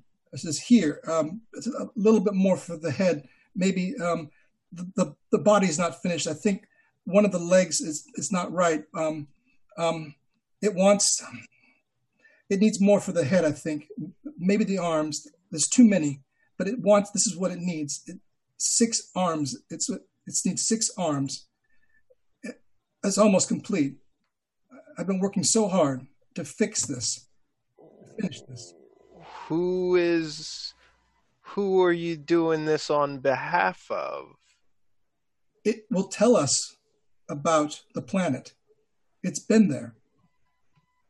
and he just looks around. And goes, "It." I don't know. I don't. I don't know. It's there's, there's a few that that I. It's they're in there. I don't know. It, I, I just I'm so confused. It, it doesn't it doesn't make sense. They're they're not like us. Did not- you do that to the habitation tombs down there, old girl? I, I needed the parts. Oh, Feel anything? They didn't feel. They were asleep. It was painless. You killed the people we were supposed to help. It's it's going to tell us we can't go. We, the planet. We can't. You killed Peter. You killed Andy. It wasn't. It wasn't me. I. I that Then was that thing that you are protecting did. Cass. I'm sorry. Uh, Cass, we. I'm. I'm. I'm trying. I'm, I'm, I'm, I'm going to get my feet on something solid and just launch myself there. I go to grab her uh, ankle if I can because I want to. What I want to do then for this is I want Cass to roll zero G, and, and then we're going to have Chess essentially roll um, either athletics or brawl, which is better for you. All right. Um, they're Athletics both in the system. brawl is pretty good.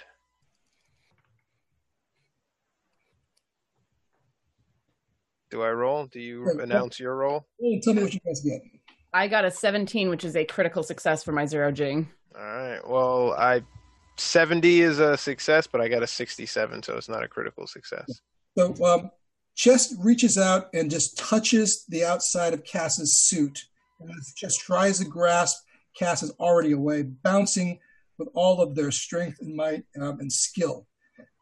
Cass barrels in to Mother, um, hits Mother square in the chest, pushing Mother through the room, uh, bouncing up against the side of this thing that starts to spin and wobble. Cass and Mother go flying towards the back, bouncing off the reactor chamber. Cass, do you want to grab onto the housing of the reactor or let go or what? I'm I'm focused on mom and I'm and I and I have the wrench in my hand and I'm just going going to fucking town. So While, Cass starts beating. Give me a brawl roll. Well, while they're doing that, I turn to them and I say, You want to burn that thing while I help Cass? I don't want to get near that thing. I don't mind burning it at all. Also, there's a assault rifles somewhere here on this ship, and we've completely forgotten that. Anyway, and, I, and I will attempt to burn. Did we Um, have flamethrowers as he's going? Before before he goes, I want to grab the, the gun from him, the the nail gun. The rivet gun. Yeah. the rivet gun. gun. Give me your brawl, Cass. I got I got an 18 out of 25, which is a success.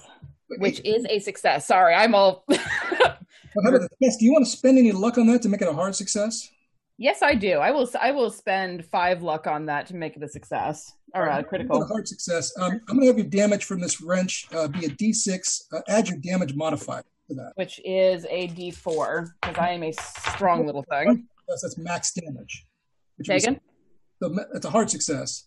We'll make that max damage of six plus four for 10. Um, unfortunately, Mother's state is not such that she is with her full hit points at this point in the story. And Cass just lays down a, a furious beating, smashing Mother skull, bashing Mother face wide open with the skull in a fit of anger and rage, which breaks her her head open essentially There go our answers. and brain floating out, and mother's look of surprise and, and sadness as as beat her head open. There were no answers there. Chess. Um, the I, the the thing, whatever you want to call it, is was bumped in the process and sort of spinning a little bit in air and spinning slowly in air. Its legs quiver a bit, and the head portion of it, which shaped maybe like a horse but without eyes, and a mouth which has got human teeth in it, um, and, and missing ears and a lot of strange misplaced hair, starts to stir and move around a bit um, as it floats there and slowly spins in midair, drifting towards one of the walls of this chamber. I And feel like burn uh, so Now, now John went time. away and Torrance went to somewhere. I feel like Chess is still stationary, surveying the room. Let's go ahead and do this uh, in traditional Call of Cthulhu fashion, where we do instead of rolling initiatives, uh, what we do is we just take our dexterities and we kind of say the fastest one with the most dex goes first. Cass has a ton of dexterity, like 80, right? 80. Cass did their thing. What's the dexterity for the other three of you? I have 60. 50. And uh, Also 50. all right, Doctor, you're first. What's your action if you want to take one? Um, I've got this bolt gun. How close is Cass to this thing? Cass is more of the center back of the room where the reactor is. This thing has been floating, drifting to the side. So Cass is out of the line of fire. Okay. Um, goodness. So I'm gonna uh, look at the guys, and I'm gonna go. I guess we take it out. And I I jump so where I can get a certain mm, maybe about 15 feet away from it, um, kind of going like this, jump from one side of the room to the other, and I'm gonna have my gun, and I just want to fire at this thing.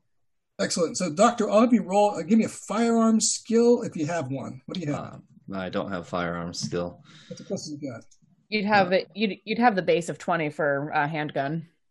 Yeah, firearms would be handgun 20%. Okay. Just give me a firearms roll for this particular maneuver. Let's see what you got. 47. Probably too much to use luck on unless you really wanted to, or you could inspire it. I mean that. would- I I mean that would be 27 luck to get a regular success. I'll go ahead and do it. Excellent. Spending the luck, you, you are successful. Uh, I'll have you roll. Give me a, a D8 damage.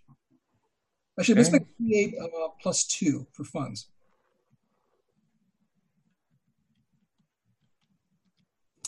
Five, six, seven damage. All right, so seven damage. It, uh, a couple of the bolts pierce into the, the fleshy undercarriage of the center mass of this thing. It, it quivers and moves and drifts and finally lands next to the wall. Um, now, John and um, Chess, you guys are both going at the same time. I'll also have John go first this turn, and we'll rotate if we need to. John, what do you want to do? Uh, I would like to help Cass. Uh, Kathy's across the room near the reactor. Um, anything else you want to drift over to where, where they are? Yeah, I would like to drift over uh, towards Cass and try and protect them as best I can, and also help them in their process. So John uh, spends a turn basically covering the room, landing next to Cass, and kind of being there to protect Cass in case something goes wrong. Um, Chess, what do you want to do? What? Uh, He'll be fine. I, the doc's good. can I ready an action? Yeah. Okay. Position and uh, what do you want to do? Um, so he's still kind of like maneuvering slowly away from the glob, but keeping it in his peripheral vision, surveying the room. If it, if it if something comes near him that is not a member, he's gonna he's gonna burn it. Um, but I, I want to say he's looking for an ejection thing or like to evacuate this chamber or something. All right, so he'll go. He'll spend the turn looking around to see if there's anything he can do as far as uh, ejecting. And I'll you, at the end of your turn, you do recognize there there is a there's an a uh, airlock door, kind of for construction purposes or maintenance or whatnot over there on the side. It's up the opposite side, but you do see it's something an airlock door if you want to use that. At the Would top I- of the round, um, moving at the top, it moves before cast. It its a feet plant on the side. It begins to rear up, and its headless, its eyeless head seems to be looking or shifting or moving. The arms move and fan out around it, and it starts to kind of climb along the wall, heading in the direction of the doctor. Uh, it's now Cass's turn as it approaches, working its way along the wall, moving towards the doctor's position. So mom, so mom has been neutralized essentially. smashed mom's head open. Yeah. Um, I'm gonna turn and look, and just with without a word, launch myself after it, wrench in hand. What's your goal for this maneuver? I so I it's it's built out of pieces, and it's like a six-legged creature thing. Got two large legs, six limbs, and a strangely sh- horse-shapen head with no eyes. I want to try to at least slow it down before it gets to the doctor. Uh, you're trying to bash it with that. Yeah. All right. Give me. Uh, with my wrench. I'm going to have you for this zero zero G combat maneuver. Go ahead and roll your zero G again and dive at it. Okay. Uh, 22, which is a hard success. Okay. Where do you want to hit it? Um, I want to try to hit it about where like the the the cervical area is for for a human. I want to try to see if I can get its eyeless, gross ass head to detach. If I can break it down to smaller pieces, it'll be easier for them to set on fire. So bashing it in the back of the neck, if it were a human analog. Um, go ahead because the hard success, you can max damage on this. I think we're doing uh, D8, right? Plus uh, your damage bonus, right? If it was um uh if if if it's still the wrench, we did a D6 plus and plus four. Yeah, D6 plus four, which Okay. is two. All right. So um, Cass bashes it in the back of, of the neck, and Cass, you feel it give. There's a definite give when you smash into the back of it.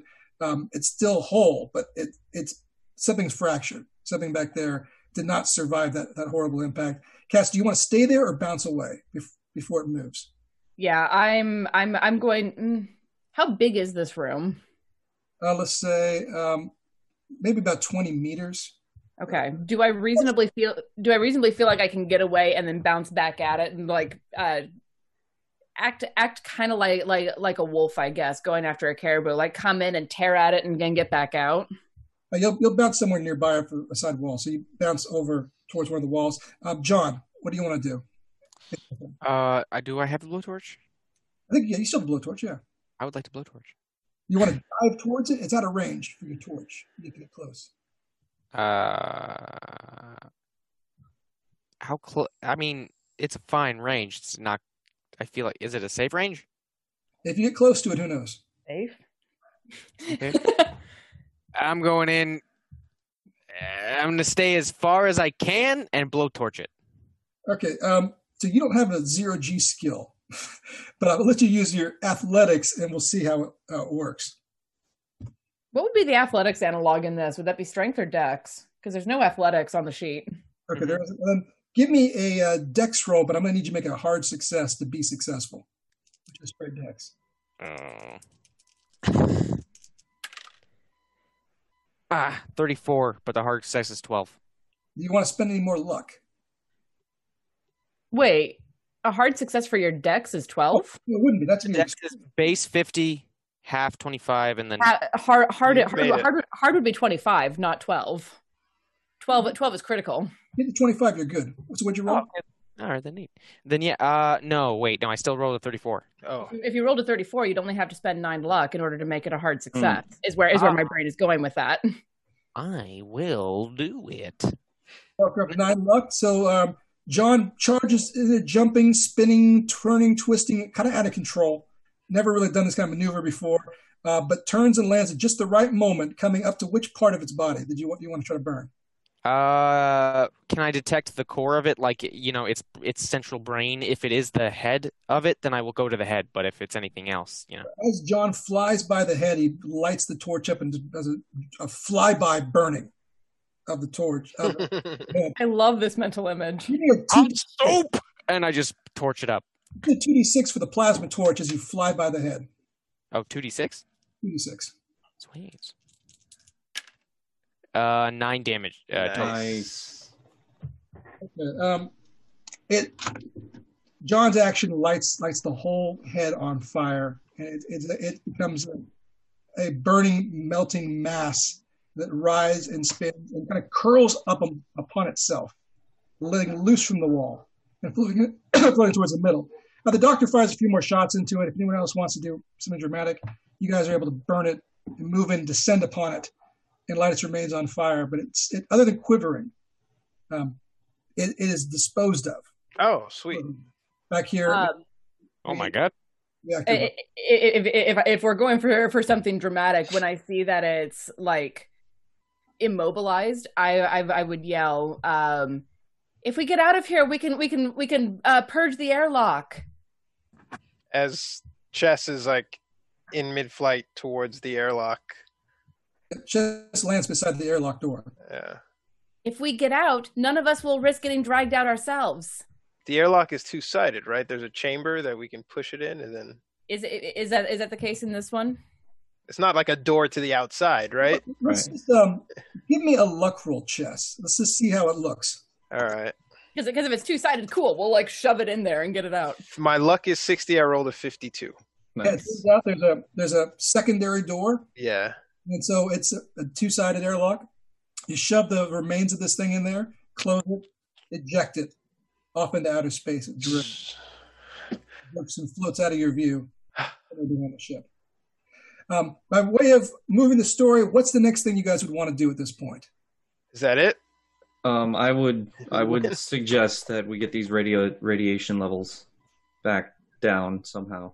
Yeah. Oh, yeah, the cancer. Okay. Yeah, I'm I, I'm I'm I'm I'm going to focus on fixing the engine and fixing the all of that. It Turns out it's not that difficult for Cass to do. It needs to be reset. There's a couple of reset buttons Cass does. The machinery changes the dir- where the the rods are, whatnot, fixes the reaction, stabilizes the whole thing, um, and repairs itself with a little bit of Cass's ingenuity.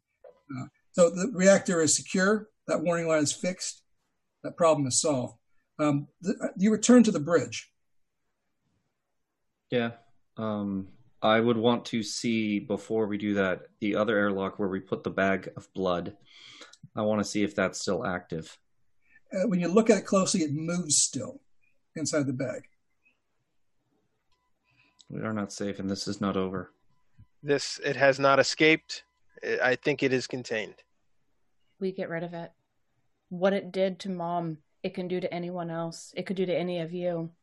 It could do to me.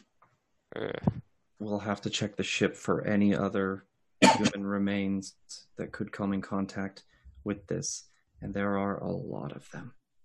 Do we go about burning all the bodies? I say we lock down those portions of the ship and we get this thing back on course. So you do that. That's an excellent move. So you guys do secure everything. Return the bridge, turn the navigation system back on. It doesn't take the AI too long to figure out um, using the navigation system and its telemetry and studying the stars. It figures out where it was, where it is now, replots a course change. And looking at the screen, you notice you are inside the Jalise system. You are inside the system, and then where find after the the cameras and the uh, outside of uh, telescopes um, s- study everything, you've passed a couple of the outer planets you're nearing this uh, the sun. The ship, realizing this, begins immediately to turn itself. As you sit in the bridge, you feel the ship slowly drift, drift, drift, drift, turn, or do a 180, and then a, warning light goes off, giving you very little time uh, before it fires the engines at full blast. It absolutely roars everything it has in the engines, pulling you back and pushing you against the back of the ship. You secure yourself, uh, lock in. It's a terrible amount of G's as a ship begins to break suddenly and forcefully after being out of course correction for, for several days. And after a period of, of endless G's, um, it finally stops, releasing you, returning to a zero G environment once more. Um, now, behind now you're you're reversed. The- the- your engines are facing the sun. Your engines are facing the planet. Uh, the uh, view is of the engines, uh, but you're able to check the telemetry, check the computers. It, checks on its course, does some course corrections, does some you know shifting or whatnot, updates itself. And on the screen, it shows an image of, of the planet. There's Jalise on the screen. Um, you're within range. It begins the process. The computer's starting to do the countdown. It's getting ready to. Essentially, what it does is going to eject all the different cargo pods. Um, every single one of the colony pods, one at a time, and every one has individual parachutes and landing uh, paraphernalia to land on the planet. Everything is going to be jettisoned slowly and at a proportional to one landing site. Uh, everything the ship can get rid of is the process. Can we? Is it? Can we communicate with people already on the ground? Oh, there's no one else. We're the only the ones on the thing. Okay. Um, can we see if there are any spread or corruption to uh, any of the pods before they go? Many of them are marked corrupt. Um, and if you want to, you can manually tell the ship not to release those. I say Yeah. we manually we we figure out which ones are not food supplies, and then we jettison the rest into the sun. Okay, so everything that's being jettisoned is on a pre-programmed course to be landed on the planet.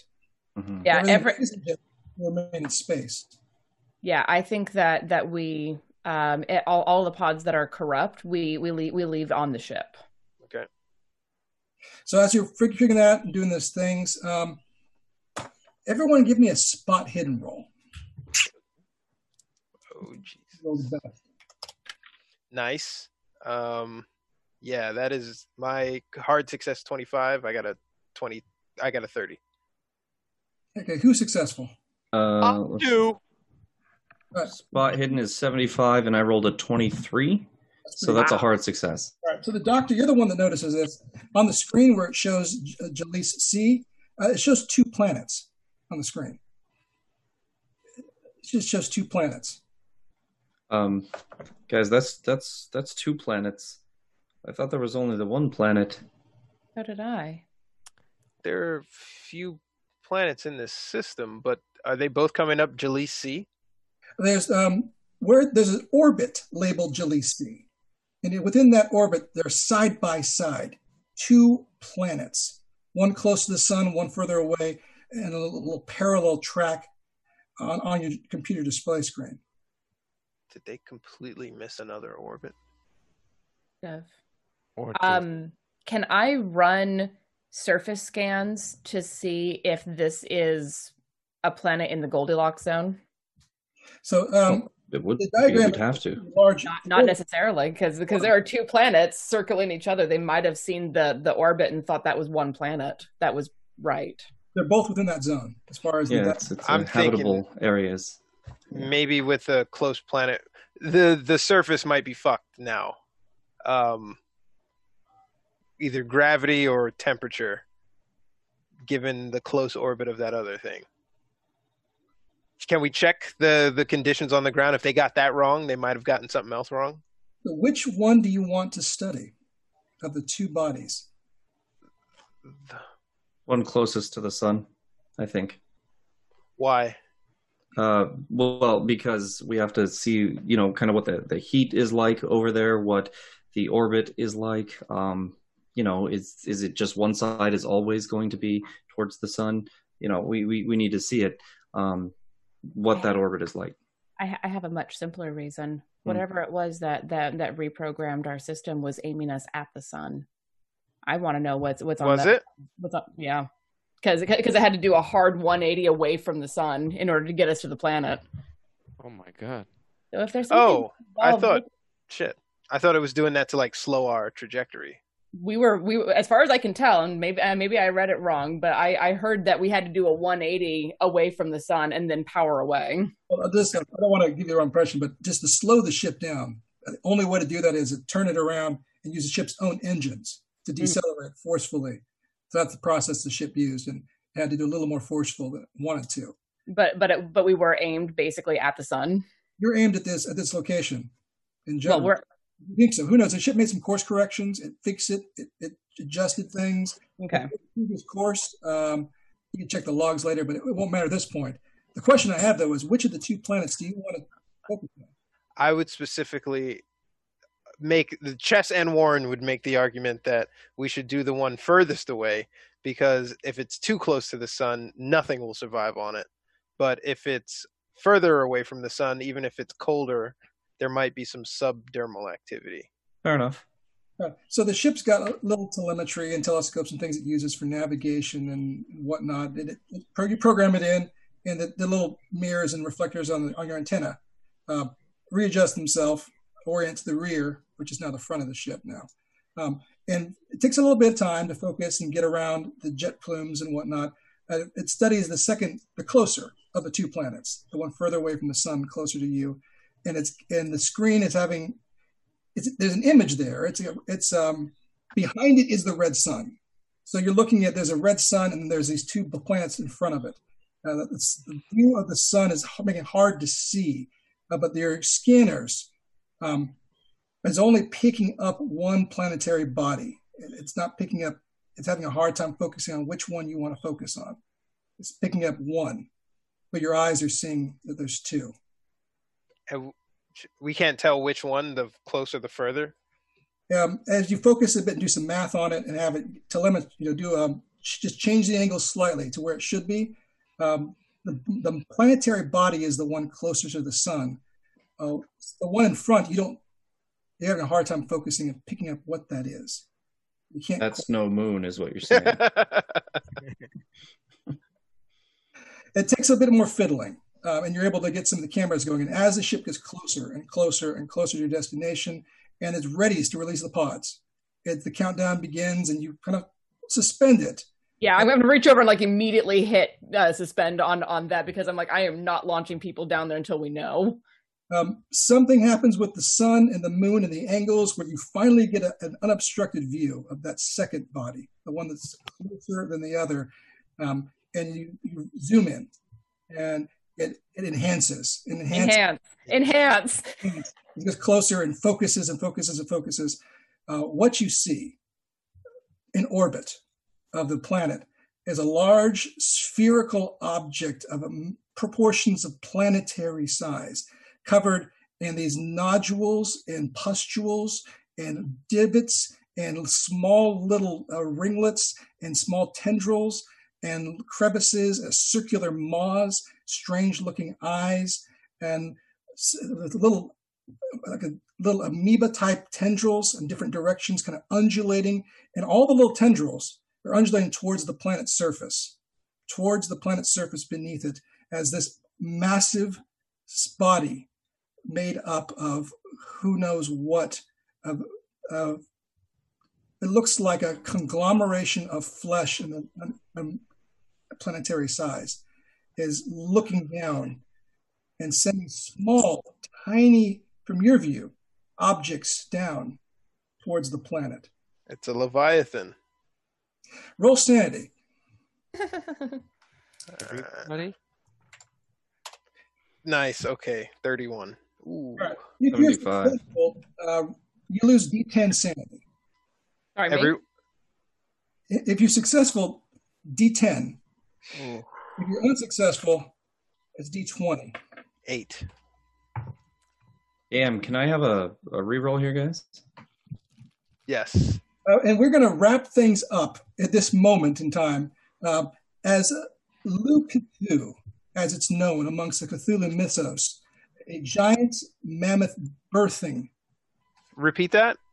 Lu Cthulhu of Cthulhu mythos, which brings birth to the great old ones, and has found this planet and is slowly dropping spores down upon it as your colony ship arrives and your computer begins the process of dropping the colony pods to Jalise C, which is currently being infested by this massive planetary monstrosity. And that's where we close our scene. Sweet. Uh, All stop. No, I hit the button to stop the, the, the, the process. Oh my god. So we'll leave the, their unanswered questions. Uh, perhaps our, our uh, four colonists were able to uh, stop the process. Perhaps they were able to go back into cryo sleep. Perhaps they were not. Uh, and perhaps uh, they did not heed the warning of the alien vessel that had crashed into them so many days before, fleeing from its planet as this massive beast had arrived. We never went back to revisit that thing. So that, that wraps up our story this evening. Ah, that got me. I want to say Ah. that Chess, if he can, like his entire journal is sort of a message in a bottle. But if he can focus a signal back to people while he still can, that that's his priority. A warning. Images and messages, anything that's capable of being transmitted. John is screaming at a window as it zooms out away from the w- window. There's no volume. because in space, no one can hear you scream. So, I love um, Sorry, I love it. Yeah, we have run slightly late, so this is the a wrap for us this evening. Um, thank you all for sticking with us and staying with the story here. We are uh, returning next week with a regular episode of the Chaos Agents, right back into the action where they left off in that temple fight uh, with Thomas, the other Thomas. Um, he'll return to the story again on Tuesday. Uh, so my name is also Thomas. I've been the keeper for this Call of Cthulhu adventure with these uh, four fine players. Uh, we thank you all for joining us, uh, for, for sticking with us, and um, we'll see you see you around. See you next time, everybody. Thanks for joining us for this special episode of Chaos Agents. If you want to catch up on our D&D or Call of Cthulhu campaigns, check us out at youtube.com slash questschaos. And if you'd like to support us directly, check out our Patreon at patreon.com slash quests and chaos.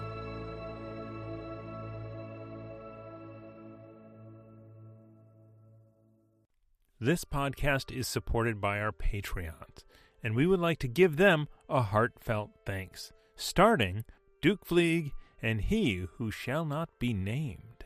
Our inspiration middle management is a force to be reckoned with, featuring Lady Bedivere, Ben Slislawski, Anonymous Dragon, Cheesecake Fries, Slyly Tove, Jen W., Paul, and Seth Jones.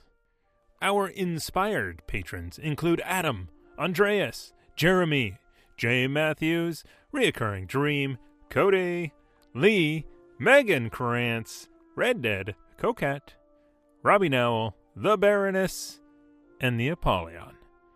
And a big thank you to all of the guild members out there. It truly means a lot to us that you have joined our Patreon. Not everyone has the means to support us financially, and that is okay. If you could, please share our content with anyone who might enjoy it. Until next time, keep the chaos alive. Is that a tagline?